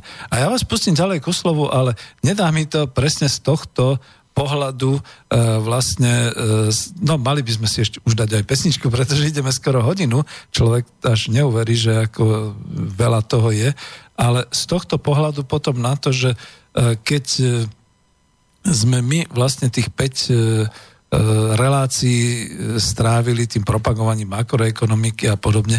Bol tam ten hospodársky model, ten motor ekonomiky, ja som si ho tiež dal do knižky, čiže aj o tom chcem hovoriť. A potom hlavne to, čo sme teraz spomínali, e, je tam nakresený ešte v, to, v tom avize taký lievik, ktorý je, to sú tie e, vlastne výdaje v rámci tej národnej ekonomiky, to znamená investície, spotreba, výdaje na verejný sektor a podobne. A to všetko cez ten lievik tečie do tzv. toho domáceho príjmu.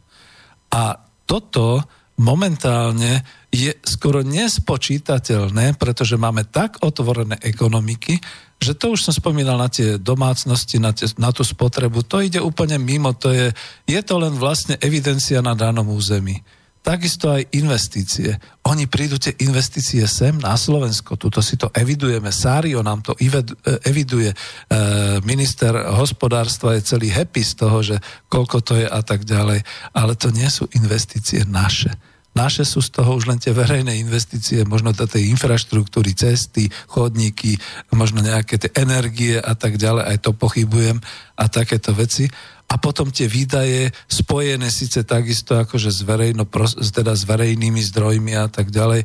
To sú tiež častokrát aj tie nešťastné výdaje, že teda keď lákame investora, tak mu za, zaplatíme aj tú pracovnú silu a tak ďalej.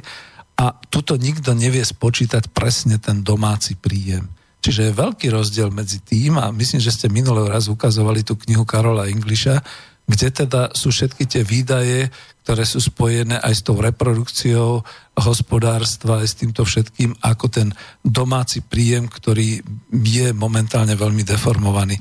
Ale než uh, dáme si pesničku a potom... Nie, pane ho, hovorte, jedno, jedno slovičko. Hovorte, kľudne. Mhm. Žiadny štátny rozpočet. My ne, nezostavujeme štátny rozpočet. Ani Nemci nezostavujú štátny rozpočet, ani Francúzi. To je rozpočet vlády.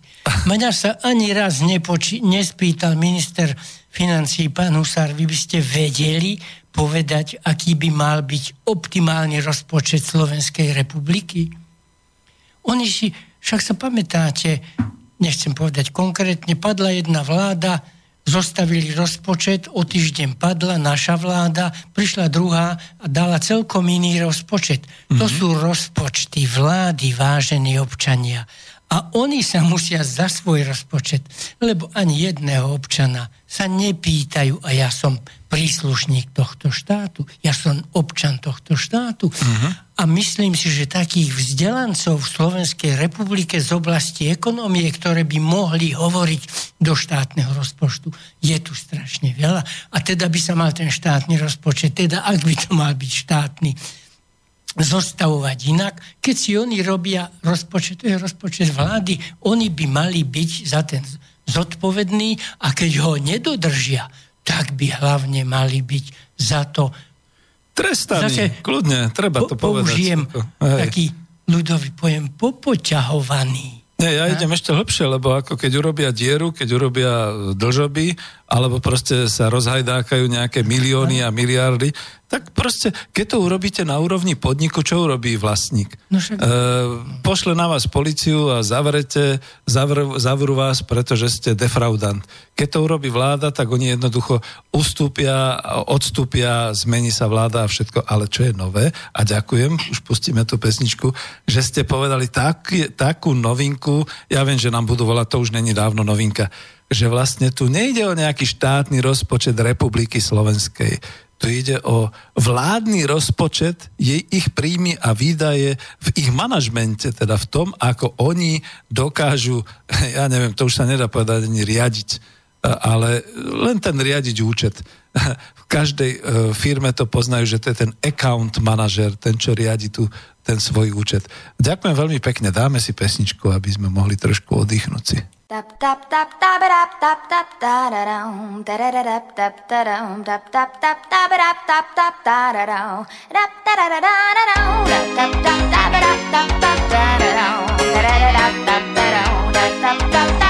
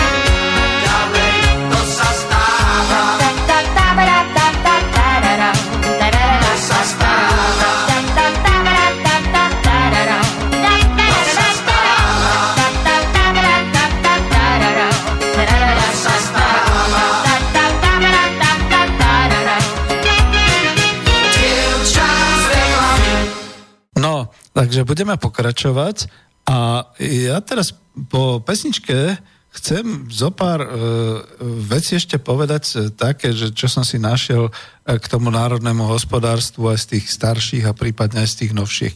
Poprvé, e, chcem niečo uviesť z hľadiska súčasnosti, keď som spomínal, že teda naozaj na tých ekonomických univerzitách a vysokých školách, ani dokonca na stredných školách sa už dneska nedefinuje, čo je to národné hospodárstvo, neučia sa o tom musím povedať a dať teda ako pochvalu na ekonomickú univerzitu, fakultu národného hospodárstva, vidíte, oni to ešte tak volajú, aj keď samozrejme po obsahovej stránke to kurikum vita je úplne už o iných veciach. Je zaujímavé, že oni tam vyučujú globálnu ekonomiku, potom tam vyučujú financie, potom tam vyučujú marketing a ja neviem, ako ekonomické teórie v súvislosti s nejakými vzťahmi, potom tam dokonca vyučujú regionálnu ekonomiku, ale národné hospodárstvo a že by tam sa zaoberali týmito vecami, čo ovšem majú nové, to nebolo. Pred niekoľkými reláciami som to hovoril a teraz som zistil, že majú nové majú tzv. špeciálne vydanie Monitor hospodárskej politiky na Fakulte národohospodárskej a je to pekné a ich pochválim v tomto prípade, lebo majú napísané prečo študovať národné hospodárstvo, čo sme napísali a názory absolventov. Lenže to v tom editoriáli, prečo študovať národné hospodárstvo, E, sú len nejaké takéto vety, vychovávame z vás špičkových ekonómov, ktorí nielen poznajú problémy ekonomiky, dokážu ich aj úspešne riešiť. Karol Morvaj, myslím, že je to dekan, ak sa nemýlim, a píšu o študijných programoch prvý stupeň bakalársky národné hospodárstvo, druhý stupeň inžinierský hospodárska politika, tretí stupeň doktoránsky hospodárska politika, prečo študovať národné hospodárstvo. No a teraz to pozriem, čo tam je popísané, doslova to budem citovať. Aký je ekonomický prínos členstva v Európskej únii? Otázka. Ako ovplyvní slovenskú ekonomiku Brexit? Otázka. Prečo zarábame násobne menej ako na západe? Otázka. Prečo je Slovensko montážna dielňa Európy? Otázka. Čo pre nás znamená výroba najväčšieho počtu aut na obyvateľa? Otázka. Odkiaľ by sa dali zobrať peniaze na vyššie platy učiteľov a zdravotných sestier? Otázka. No v tej chvíli som si povedal, o, pán Morvaj, teda klobúk dolu, začínam sa z vás tešiť a tak ďalej. Ale keď potom čítate ten obsah a text, no zostal som hodne sklamaný. Lebo citujem, stretávate sa dennodenne s podobnými otázkami a chceli by ste na ne vedieť odpovedať. Potom je odbor národné hospodárstvo ako i nadvezujúca hospodárska politika pre vás ideálna. Dôležitejšie ako memorovanie je pre nás pochopenie princípov a súvislosti. Vo výučbe klademe dôraz na schopnosti, čiže hovoria o metodike, už nehovoria o národnom hospodárstve. Nosné predmety, mikroekonomia, makroekonomia, hospodárska politika, empirický ekonomický výskum, štruktúrálne súvislosti v ekonomike, ekonomický rast, politika hospodárskej súťaže a tak ďalej. Potom, aké je uplatnenie v praxi a tak ďalej. Ani slova o tom, čo je to národné hospodárstvo. Ani slova o tomto rozbore Musím to naozaj kriticky povedať, aj keď ich chválim z jednej strany, ani slova o tom, z čoho sa skladá národné hospodárstvo, prečo je to, ako je to robené. Nič. Ja dúfam len, že vnútri v tých kurikulum vitae, v tých kurzoch je niečo popísané.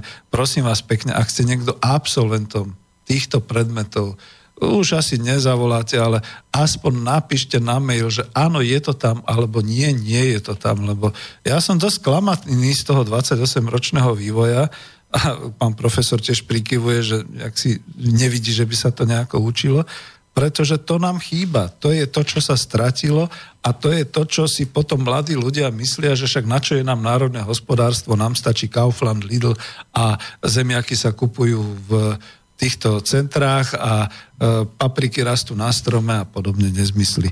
Ale niečo zadefinujem ešte z knižky Valtra Komárka, prepašte pán profesor, že to tak poviem, štruktúra, e, je tam definícia, totiž to štruktúra národného hospodárstva. Budem to prekladať rovno z češtiny. Pod štruktúrou národného hospodárstva definujeme e, to, že je to vlastne politicko-ekonomická kategória obrážajúca proces spoločenskej delby práce v, ne, v nedielnej jednote s rastom jej produktivity. Špecializácia pracovných činností a vyčleňovanie jednotlivých odvetví, odborov a druhov výroby je výrazom prebiehajúcej delby spoločenskej práce, ktorá nie je samoučelná, ale je prostriedkom umožňujúcim a umocňujúcim produktívnu silu spoločenskej práce. Dielba a produktivita spoločenskej práce sú v konkrétnom historickom vývoji neoddeliteľne prepojené a tuto poviem, tu sa snažím teda ako dostať dobrú známku pri e, tejto skúške, že to je to, čo ste vy spomínali v tej matici tých jednotlivých e, odvetví a ako sú prepojené a koľko čísiel sa dáva tam, teda koľko e, financií tam a odkiaľ zase, ktorá, ktoré odvetvie potrebuje, z ktorého odvetvia aké a tak ďalej. A my už o tomto prehľad nemáme, lebo všetko je z dovozu. A keď nie všetko z dovozu, všetko sú to tu zahraniční investori, ktorí sem niečo ako vyrobia, dovezú, odvezú a my o tom máme jedinú štatistickú evidenciu a to je tá štatistika tzv. zahraničného obchodu. Čo ide von, čo ide dnu cez tie štatistiky a to je všetko. A on tu potom písal ďalej, štruktúra národného hospodárstvo ako ekonomická kategória e, sa pochopiteľne vyvíja na pôde výrobných vzťahov, otvárajú sa e, v záujmovom poli hospodárskych subjektov a mechanizmus e, fungovania štruktúry národného hospodárstva je neoddeliteľný od panujúcich ekonomických podmienok zákonov a celkového hospodárskeho mechanizmu. Musím toto prečítať, lebo to bolo asi písané ešte, však pán Walter Komárek do 1990. ale že on to píše v podmienkach klasickej ekonomie E, tovarovej výroby kapitalizmu, voľnej konkurencie, realizácia štruktúrálnych zmien založená na regulujúcej sile zákona hodnoty a mechanizmami e, ponuky a dopytu, inštitúciami výrobnej a trhovej ceny, doplnkového zisku spojeného s vedecko-technickým pokrokom, ale neskôr už začínajú pôsobiť známe tendencie monopolné. To bolo asi v roku 90, prešlo mnoho rokov a my máme rok 2017, keď sa ukazuje, že už tie monopolné tendencie vyslovene skostnateli, dokryštalizovali sa, máme tu naozaj globálne finančné korporácie, ktoré riadia svet a keď to povie ekonom, to nie je žiadna, uh, žiadna konšpirácia, ale je to to, čo my vieme, že jednoducho tie globálne korporácie môžu mať tisíc všelijakých tovarových značiek, ale furt je to jeden vlastník a furt to uh, vlastne rozhadzuje po celom svete za účelom tej tvorby zisku, čiže návratnosti kapitálu. No a teraz ako čo tu ešte píše a tým končím. Štruktúru, výrobu, štruktúru výroby teda nemožno posudzovať iba ako fyzický alebo technický problém, ale je to predovšetkým problém ekonomický. V tomto zmysle je významné, že štruktúra výroby je spojená nielen s konkrétnou prácou a tvorbou užitkových hodnot, ale aj s hodnototvorným procesom. A tak pri skúmaní otázok štruktúry národného hospodárstva je potrebné brať v reprodukčnom procese a rozlišovať tvorbu a reprodukciu užitkových hodnot a reprodukciu hodnoty samotnej. No a to je to, čo som chcel uviesť. E, možno uh, už to nebude známka za jedna, alebo Ačko, ako sa hovorí, lebo som použil teda takéto príklady, ale pre mňa je to dôležité vedieť, že my sme už v tom 90. roku vedeli, že sa ide do nejakej veľkej monopolizácie a že tuto nejaký 15 miliónový národ, a ešte keď sa aj rozbil na 10 miliónový a 5 miliónový e, národný hos, hospodársky tím, nemá žiadnu šancu. E, viac je dokonca nejakých tých, e, blbo to znie, ale v tretich krajinách, proste nejaké tie národy a tak ďalej. A my sme sa tu tvárili, že sme pánmi sveta, že sme pupkom sveta, že budeme konkurovať kde komu, kdežto oni nás proste obrátili, zničili, vyvrátili v koreňoch a dneska ako chceme Veď chceme byť aspoň trošku, trošku nejaký, že mať kontrolu aspoň nad svojimi potravinami a nad svojou hygienou, tak potrebujeme mať aspoň tieto základné národohospodárske odvetvia, keď sa to tak zobere.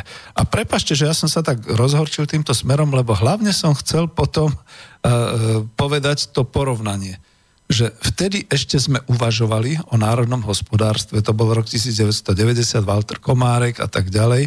Píše sa rok 2017, ekonomické univerzity už síce hovoria niečo, že národné hospodárstvo je to v úvodzovkách, ale ich problémy na našu hlavu ako to je o niečom úplne inom, zaoberať sa Brexitom, zaoberať sa euromenou a podobnými vecami.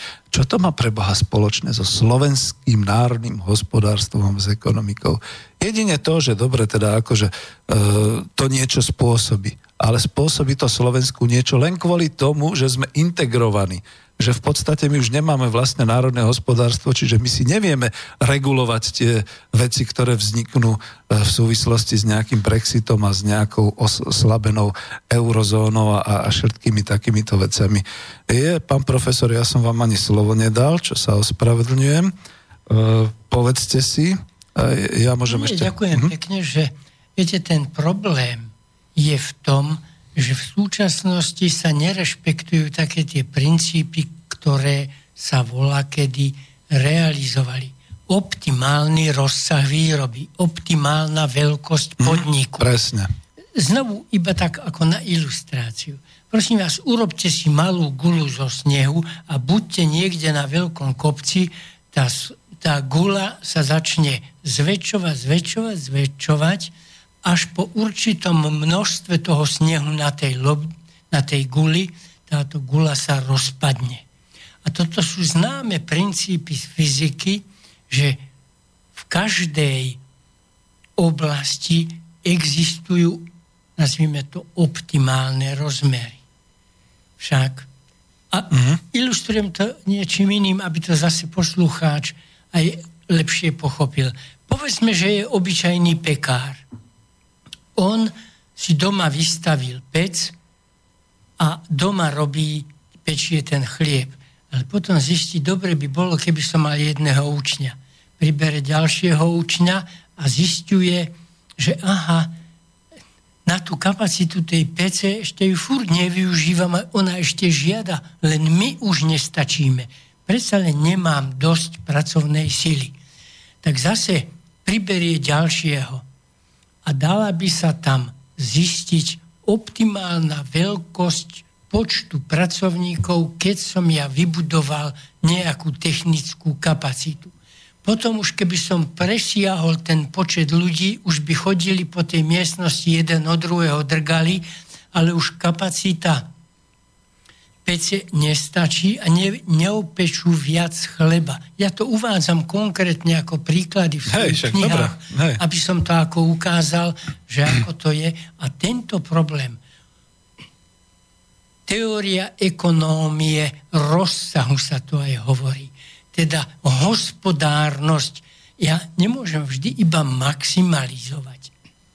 A dovolte, lebo ste to spomenul ako problémy tých našich veľkých ekonómov, však pán profesor Briška, alebo pán profesor Karvaš, alebo aj Zaďko, vidíte, oni neboli proti maximalizácii zisku.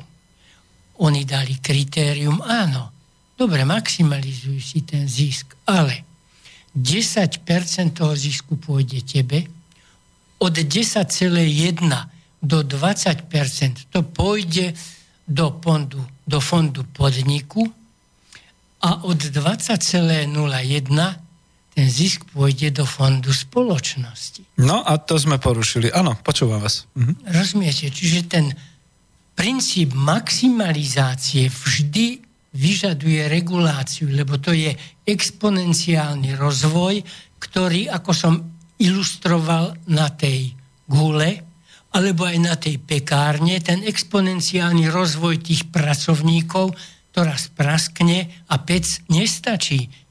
Lebo oni strašne veľa cesta narobili, ona nestačila piecť.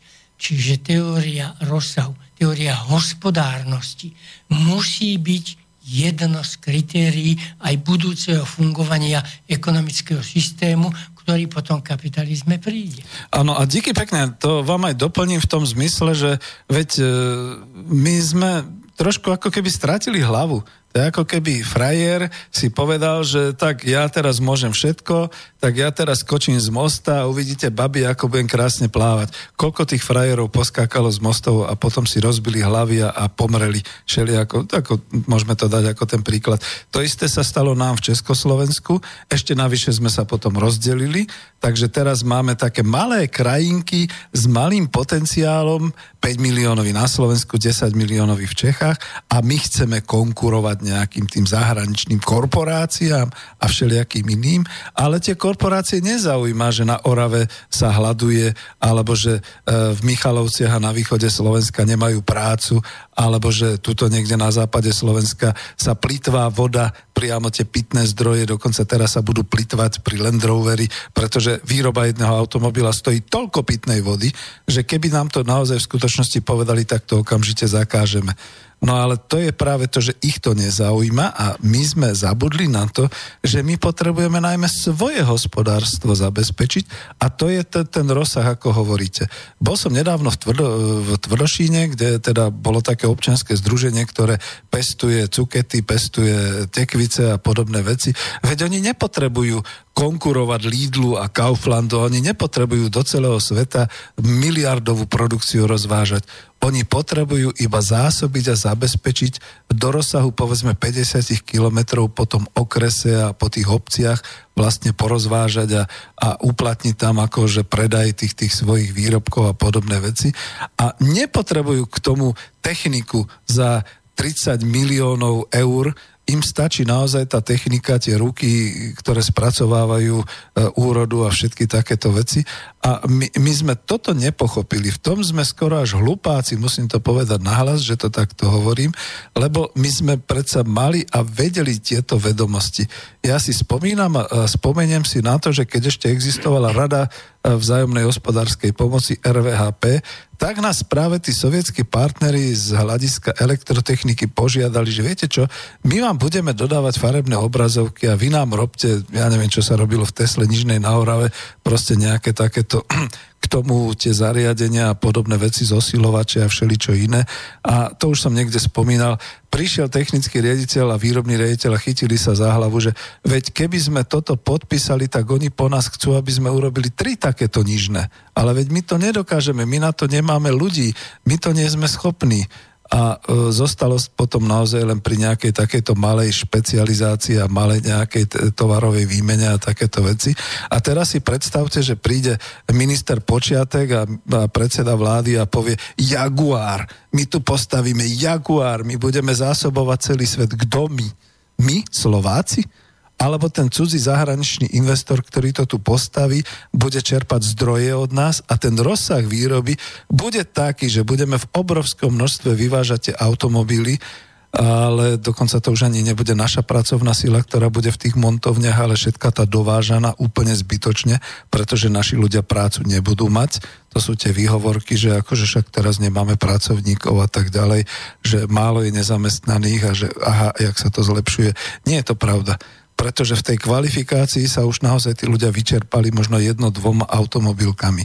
A tie ďalšie automobilky, čo sa vyrábajú, sú mimo rozsahu slovenského národného hospodárstva. Pomáha to akurát zahraničnému investorovi, ktorý dostane veľmi rýchlu ROI, čiže návratnosť svojho kapitálu a to je jediné, čo v tom je. Čiže otázka znie, komu pomáha vláda vlastne? Obyvateľstvu Slovenska alebo pomáha tým zahraničným investorom v ich prosperite a v ich zisku. Veď toto si treba uvedomiť. A prepáčte, že ja som už prešiel až tak extrémisticky, len vrátim to naspäť, že e, keď národné hospodárstvo po novom budeme hovoriť, tak ho hovorme tak. Potrebujeme výrobu, potrebujeme e, primárny, aj sekundárny, aj terciálny, dokonca aj kvartérny sektor, ale pre nás. To znamená to, čo si vieme vyrobiť, si vyrábajme a do rozsahu po obci to lokálna, komunálna nejaká e, výroba, do okresu až do kraja, to už je naozaj taká skoro až väčšia výroba, celoštátne. Ale tuto sa zastavme, pretože celoštátne a keď chceme na export, nech sa páči. Máme tu okolo seba susedov, to sú krajiny V4. Keď chceme ešte ďalej, nech sa páči ale musíme konkurovať niečím, čo vo svete nemajú. Alebo čo teda ako ich zaujme a čo povedia, to je fajn, to je slovenské, to je zaujímavá technológia, toto berieme a tak ďalej. Ale prečo my musíme začínať výrobu, toto ma najviac štve, to je o tom rozsahu, že keď začne nejaký podnikateľ rozmýšľať nad e, svojou produkciou na Slovensku, povie, no, bude musieť zainvestovať 15 e, e, miliónov do tohoto eur, 35 miliónov do tamtoho, 99 miliónov do tamtoho a ja sa ho pýtam, a ty chceš čo? Ty chceš konkurovať komu vo svete? Ty to chceš voziť do Austrálie? A on povie, nie, ja to len potrebujem tuto, aby sa to po okresoch predávalo. Na čo potrebuješ potom tých 100 tisíc eur ako, alebo 100 miliónov eur na svoju investičnú výstavbu, veď to preženeš. To je ten rozsah, ktorý je úplne zbytočný. A do nášho národného hospodárstva potrebujeme skôr malé, stredné firmy a tie veľké firmy, ktoré už budú v podstate pôsobiť na tom sekundárnom, terciálnom až kvartérnom sektore, dobre, klobúk dolu, tie nech konkurujú. Máme aj také firmy. Ale obávam sa, sú to ešte slovenské firmy, alebo sú to zase len zahraniční investori. Je, pán profesor, ja som sa tak rozbehol, že už, už povedzte si. Nie, ďakujem pekne, lebo znovu viete, priam vytrisklo v mojej mysli strašne veľa argumentov, ktoré by som chcel poslucháčom spomenúť. Prosím vás, ale musím aj prečítať niečo. Velikán Tesla napísal článok Problém zvýšenia dodávky energie ľudstvu. A to, no hovorte, hej, to, to je bol, veľmi dobré. No, to bol hej, fantastický hej. článok a predstavte si, tento článok si prečítal J.P. Morgan. Iste viete, kto to je. Najväčšia Morgan. svetová banka, však najväčší bankár, ktorý sa pamätal ako autor na oslavách Niagarskej elektrárne rozprával o tom, že chce vytvoriť bezdrvotový systém prenosu elektrickej energie. Teraz Tesla, ktorý už skrotil Niagaru a zrealizoval mnoho svojich myšlienok, viete, že on mal stovky zlepšovacích návrhov, vyhlasoval, že uskutočnil svoj sen. Morgana to zaujalo a pozval Teslu na obed. A mohol by som ďalej, ale musím toto, toto, lebo Ernest Osborne, to tiež ste mohli počuť, lebo elektrika, výroba to nejde bez neho. Tak. Teslu zoznámil so skupinou podnikateľov, ktorí navrhli založiť akciovú spoločnosť na výrobu oblúkových lámp. Ale uvedomte si, že kedy žil však, že to je rok 1885, lebo tak nejak však. Ešte 19. storočie, ale bolo to zaujímavé, že Edison a Tesla. Mm-hmm. No, hej. hej. Na výrobu oblúkových lamp pre verejné a priemyselné osvetlenie. No nebudem to celé, ale tuto. Však Tesla nepochopil, že ciele spoločnosti určujú jej zakladatelia. Teda jeho mozog išli využiť. Nie? Oni potrebovali hlavne Títo zakladatelia mm-hmm mu na výrobu oblúkových lamp ponúkli len malý plat, niekoľko akcií v spoločnosti a lab- laboratórium na Liberty Street v New Yorku. Jeho podiel akcií bol príliš malý na to, aby mu dovoloval nejakú kontrolu nad a neumožnil mu vyjadrovať svoj názor na riadenie spoločnosti. A, a, na, na, a povedali mu, lebo on tam navrhol, že prosím vás, jednosmerný prúd, to nie je riešenie pre spoločnosť. A povedal mu Osbor, nemáme záujem o ten váš striedavý prúd. Čiže vidíte, pokrok vedy, pokrok ľudstva, rozvoj vedy dávno zápasy o svoje prežitie. Uh-huh. Naopak chytáme metlu a zametáme všetky tieto poznatky ešte aj teraz do kúta, ba chytíme palicu a palicujeme ich. Až na niektoré, ktorých sa chytili napríklad Gates, však, ktorý musel dobre vedieť, to, teória rozsahu výroby, že on nebôže žiadať ja to trošku sprofanujem, lebo ja som robil kedy programy vo Fortrane, povedzme na inverziu matice. Ja som ho dal na 42 štítkov, no a keby som ho bol začal predávať však, tak pokiaľ len v Československu, no tak by som bol predal milión kusov. Ale keby ho boli chytili v celom svete, tak ja fantasticky zarobím, keby som tú istú cenu vždy bol vypitoval. Mm. Čiže z tej teórie rozsahu vyplýva, ako sa má znižovať cena pri zvyšovaní rozsahu výroby, lebo potom klesajú náklady na výrobu a tak ďalej. Ale toto Gaines neurobil, pretože egoizmus jeho zvíťazil a furt predával tie jeho produkty za cenu, ktorého vlastne vyniesli na vrchol boháčov vo svete. Ale na úkor toho, že mm. iní ľudia na tom robili. A je, je taký zaujímavý seriál, myslím, že je to Catch and uh, Hold Fire, alebo ako je to, teraz si to nespomeniem, o všetkých týchto ako producentoch a uh, výrobcoch uh, počítačov. A tam, tam je to pekne uh, podané, že vlastne povedzme tí prví, aj ten Gates pravdepodobne, že boli dosť bezohľadní v tomto smere, pretože išli si za svojim cieľom. A to mi pripomína presne to, čo ste spomínali, e, prípad toho Edisona a Teslu.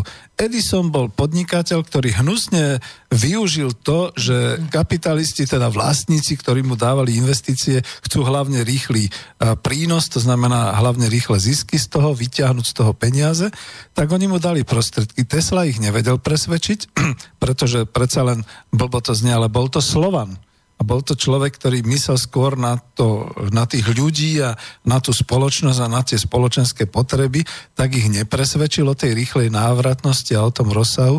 Čiže až postupne a po jeho smrti Myslím, že Tesla zomrel veľmi chudobný, to ste spomínali, hm. že v podstate z toho nič nemal, čo ako povymýšľal a podobne.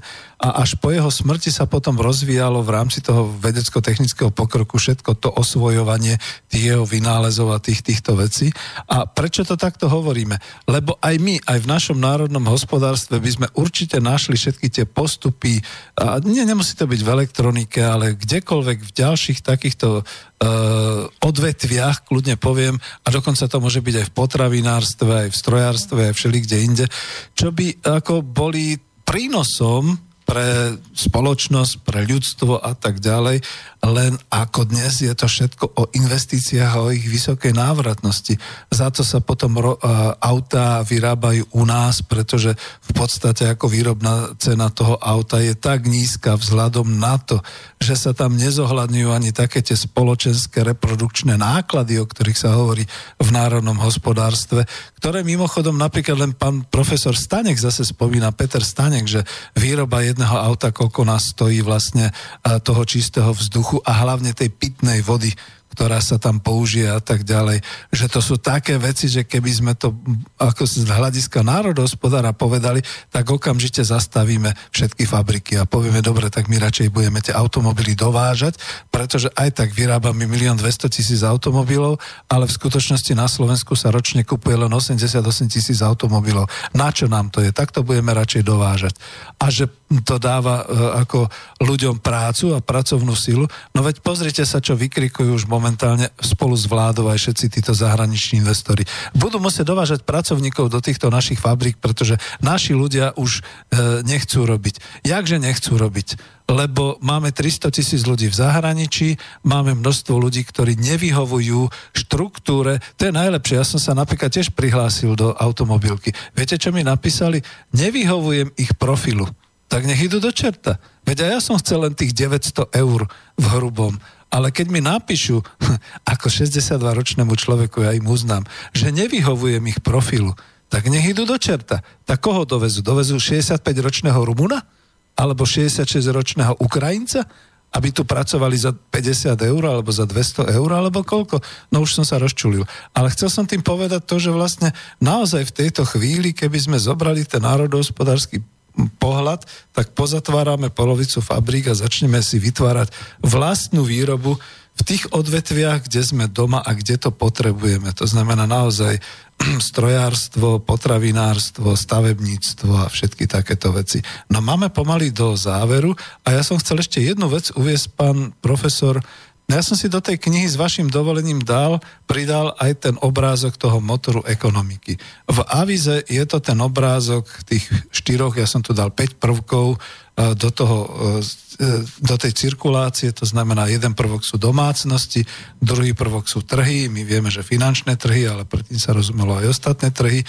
Ďalší je vláda, ale ja som si sem napísal rozpočty štátne a verejné. Vy ste to veľmi pekne dnes povedali, že to sú rozpočty vlády. Takže to nie je štátny rozpočet ani ako verejný. taký, ani verejný. Ale zase sú, máme teraz e, voľby do VUCiek, tam pôjde o tie rozpočty týchto vyšších územných celkov a až po regionálne rozpočty a obecné. Máme tam podnikovú sféru a ja som tam ešte pridal ten zahraničný obchod a dal som k tomu ten obrázok, že tam máme tie fipronilové vajcia, že v prípade, že by sme mali skutočne zahraničný obchod, teda dovoz a vývoz kontrolovaný kontrolovaný naozaj ako nejakou tou colnicou a dneska to nie je problém elektronicky ošetriť, opípať to nejakými tými kódmi a podobnými vecami, nech niekto nevypráva, že budú na hraniciach 10-hodinové e, e, e, bariéry, tak akože nikdy sa sem žiadne fipronilové vajcia ani brazilská hydina nedostanú, pretože by podliehali kontrole. Takto to príde rovno z kamióna do predajne a už sa to predáva, už o tom nevieme. Za to je dobrý ten zahraničný obchod. Ale čo som chcel povedať a chcem vám dať na záver slovo. Ja som si použil ten váš motor ekonomiky do svojej knižky, je to na strane 75, dal som tam tie štyri prvky, to znamená, že nik iný v národnom štáte nemôže mať príjmy iba iba teda e, sú tam podni- príjmy vlády, príjmy podnikov, príjmy domácností, to je ten súčet vlastne toho hrubého domáceho e, produktu. A ten cirkulárny tok hospodárstva vlastne znamená, že keď si my predstavíme, dnes je to otvorené, ale keď si my predstavíme, že v rámci hraníc národného štátu a v rámci národnej ekonomiky prúdia tie financie od domácnosti do podnikov, od podnikov do štátu, od štátu do domácnosti a tak ďalej, tam ako je to rozkreslené, tak my nemáme problém. Všetci sa boja, že dobre, ale čo sa stane, keď Slovensko by vystúpilo z Európskej únie? No nemusí vystupovať. Ono to nakoniec môže skončiť tak, že keď nebudeme mať vybudované národné hospodárstvo, tak rachneme na zem poriadne, lebo proste nás potrestajú. Ale keby sme mali vlastné národné hospodárstvo, máme vlastný hospodársky cyklus a to potom bude znamenať, že všetky ostatné tieto cez hraničné a, a zahraničné a cudzie investície a všetky tieto veci nemusia skončiť okamžite, že na druhý deň už nebudú. No, ale budú, budú pod kontrolou. A toto je dôležité. My to momentálne nemáme pod žiadnou kontrolou a keďže nemáme ani vlastnú menu, ja ako zástanca eurozóny kľudne poviem, dneska už priznávam, že je to chyba, pretože my nemáme potom ani finančnú kontrolu, tak čo potom chceme? Tak tu sa potom po našom území premávajú všelijaké ekonomické búrky, o ktorých, nie že my nemáme tušenia, ktoré nemáme pod kontrolou, tak ako počasie. Jednoducho sa musíme prispôsobovať. Rozohnil som sa? Neviem, Ďakujem či... veľmi pekne, nie, veľmi ste mi nahrali, pán inžinier, lebo tento graf ja už som to napísal aj na ministerstvo školstva, treba dať do tých učebníc o ekonómii uh-huh. ako základný graf na pochopenie toho, aký je tam kolobeh tých finančných tokov a sám uznáte, že už od 5. ľudovej by sa to mohlo učiť a ten človek, ten žiačik potom automaticky získa hrdosť na to, že on vie, ako tie peniaze v tej ekonomike sa točia a že na čo by mal dávať pozor. Lebo ak ste si tam všimli, každý ten tok má svoju hrúbku a tu treba takisto optimalizovať. Však dane z príjmu fyzických osôb musia mať inú hrúbku, ako majú dane z príjmu podnikov. Presne. Tak, a to mm. treba naučiť tých žiačkov na tom krásnom obrázku. Ja som to písal v hospodárskych novinách. Ja som to uverejnil samozrejme na škole v skriptách, v sk- svojich dielach. Keby vás neboli naučili, že 2x2 je 4, tak o tom neviete. Však to vás niekto musel naučiť. A keď vás učia v tej ľudovej škole už doslova delia, deliť a násobiť v ľudovej škole, tak takéto jednoduché obrázky o ekonomike musí dostať to decko. Ono sa potom stane dobrým občanom republiky, lebo vie, čo má nárokovať, čo tí jeho predstavitelia, ktorých teda volí, budú musieť presadzovať, aby on ako občan bol uspokojený. Ja som teraz napísal taký článoček Hodnota hlasu to si Áno, to čitatelia môžu prečítať, ak si dajú www slovenské slovo spolu SK, tam ho majú. O to ide. Problém hodnoty hlasu už riešil Sokrates, prosím vás. A my sme doteraz v demokracii to nevyriešili. Takže tie problémy, ale ja by som, prosím vás, na zakončenie, ak môžem, lebo Jasné, hej. veľký Tesla napísal článok Nový a slávny vek ľudstva. A čo tam napísal? Praktický úspech nejakej myšlienky. bez ohľadu na jej vlastnú hodnotu. Závisí od postoja súčasníkov. Vidíte, nechceli ten jeho striedavý prúd, lebo moc mal Edison. Však nie on. Ak prichádza vo vhodnom čase, príjmu ju. Ak nie, môže dopadnúť podobne ako výhonky, ktoré vyláka zo zeme teplé slnko, len aby ich poškodil a spomalil ich rast nasledujúci mráz. Mm. Vidíte, týchto mrázov, má ekonomických mrázov, máme neustále. My neoptam, neoptimalizujeme fungovanie ekonomického systému. Výrobu, akumuláciu a rozdelenie outputu spoločnosti. Toto sú najzákladnejšie tri veci. Výroba, akumulácia, aby ste mohli aj na rok vyrábať a optimálne rozdeliť to, čo sme my rozdelili.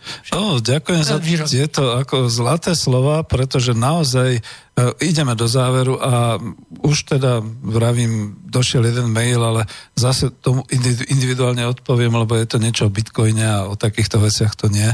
To dnes nebudeme rozoberať, ale e, aspoň takto by som na záver povedal, že poučenie z tohoto všetkého je znova sa zamýšľať nad tým, či náhodou tak, ako ľudia nepotrebujú strechu nad hlavou, kúpeľňu, toaletu, kuchyňu a spoločenskú miestnosť, keďže sú v rodine, či by ako v rámci spoločnosti, spoločenstva slovenského občanov Slovenskej republiky, či by sme my nepotrebovali vlastné národné hospodárstvo, aby sme mali kontrolu nad tým, čo sme si práve povedali, nad tou základnou výrobou.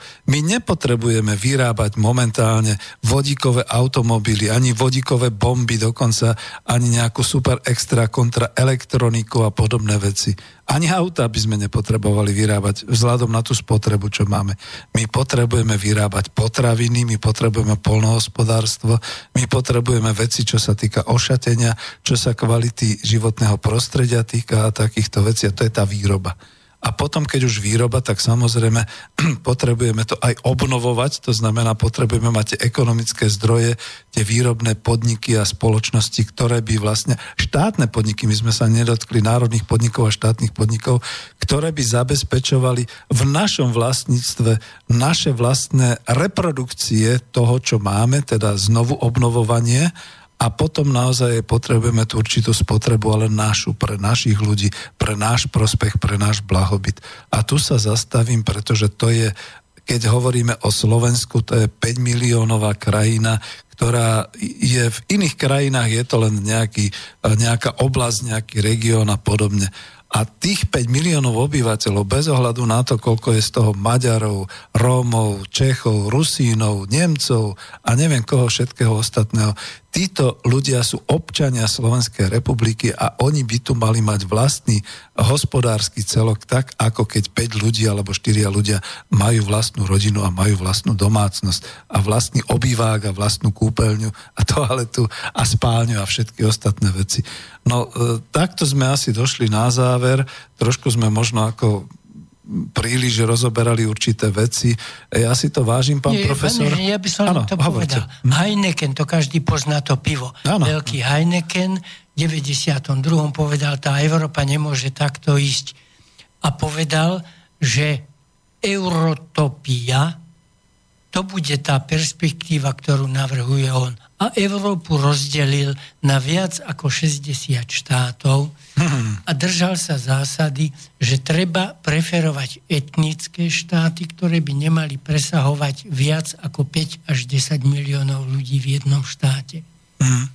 A k tomu smeruje aj to, čo sme hovorili, je to v knihe, čo sme spolu spomínali, a to už sa sem nezmestí, fraktalizácia, že tie korporácie došli do takého koncentrovania, že dneska sa už fraktalizujú a potrebujú preto svoju fraktalizáciu aj tie rozdrobené malé trhy a podobné veci, aby zvládli. Ale my ich tam nechceme. My by sme si to sami uskutočňovali. Pán profesor, máme, ho, máme minútu a pol do už asi ani pesničku nestihneme dať poslucháčom, ktorí nás počúvali alebo budú počúvať, ďakujeme veľmi pekne. No škoda, mohol byť telefonát alebo mail. Mail o bitcoine si zase niekde inde povieme, to bude Marian Vitkovič a tak ďalej. Ja vám veľmi pekne ďakujem. Ani neviem, či som obstál. Je to aspoň na Ečko pri tej skúške? Akože na Ečko. Som vám povedal, že úplne ste provokovali môj rozum, ten len tak rozkvital. Á, dobre.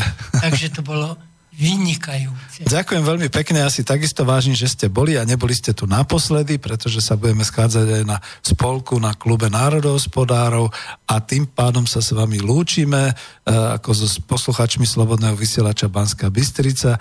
Ďakujeme vám veľmi pekne, že ste nás počúvali a snáď niekedy na budúce, keď to budeme mať úspech, tak ešte budeme hovoriť o príkladoch. Nehovorili sme o závlahách, nehovorili sme o ďalších veciach, čo si teda necháme na budúce. Ďakujem vám veľmi pekne a želám vám príjemné strávenie dnešného dňa. Ďakujem veľmi pekne. Ďakujem pekne. Táto relácia vznikla za podpory dobrovoľných príspevkov našich poslucháčov. I ty sa k ním môžeš pridať. Viac informácií nájdeš na www.slobodnyvysielac.sk Ďakujeme.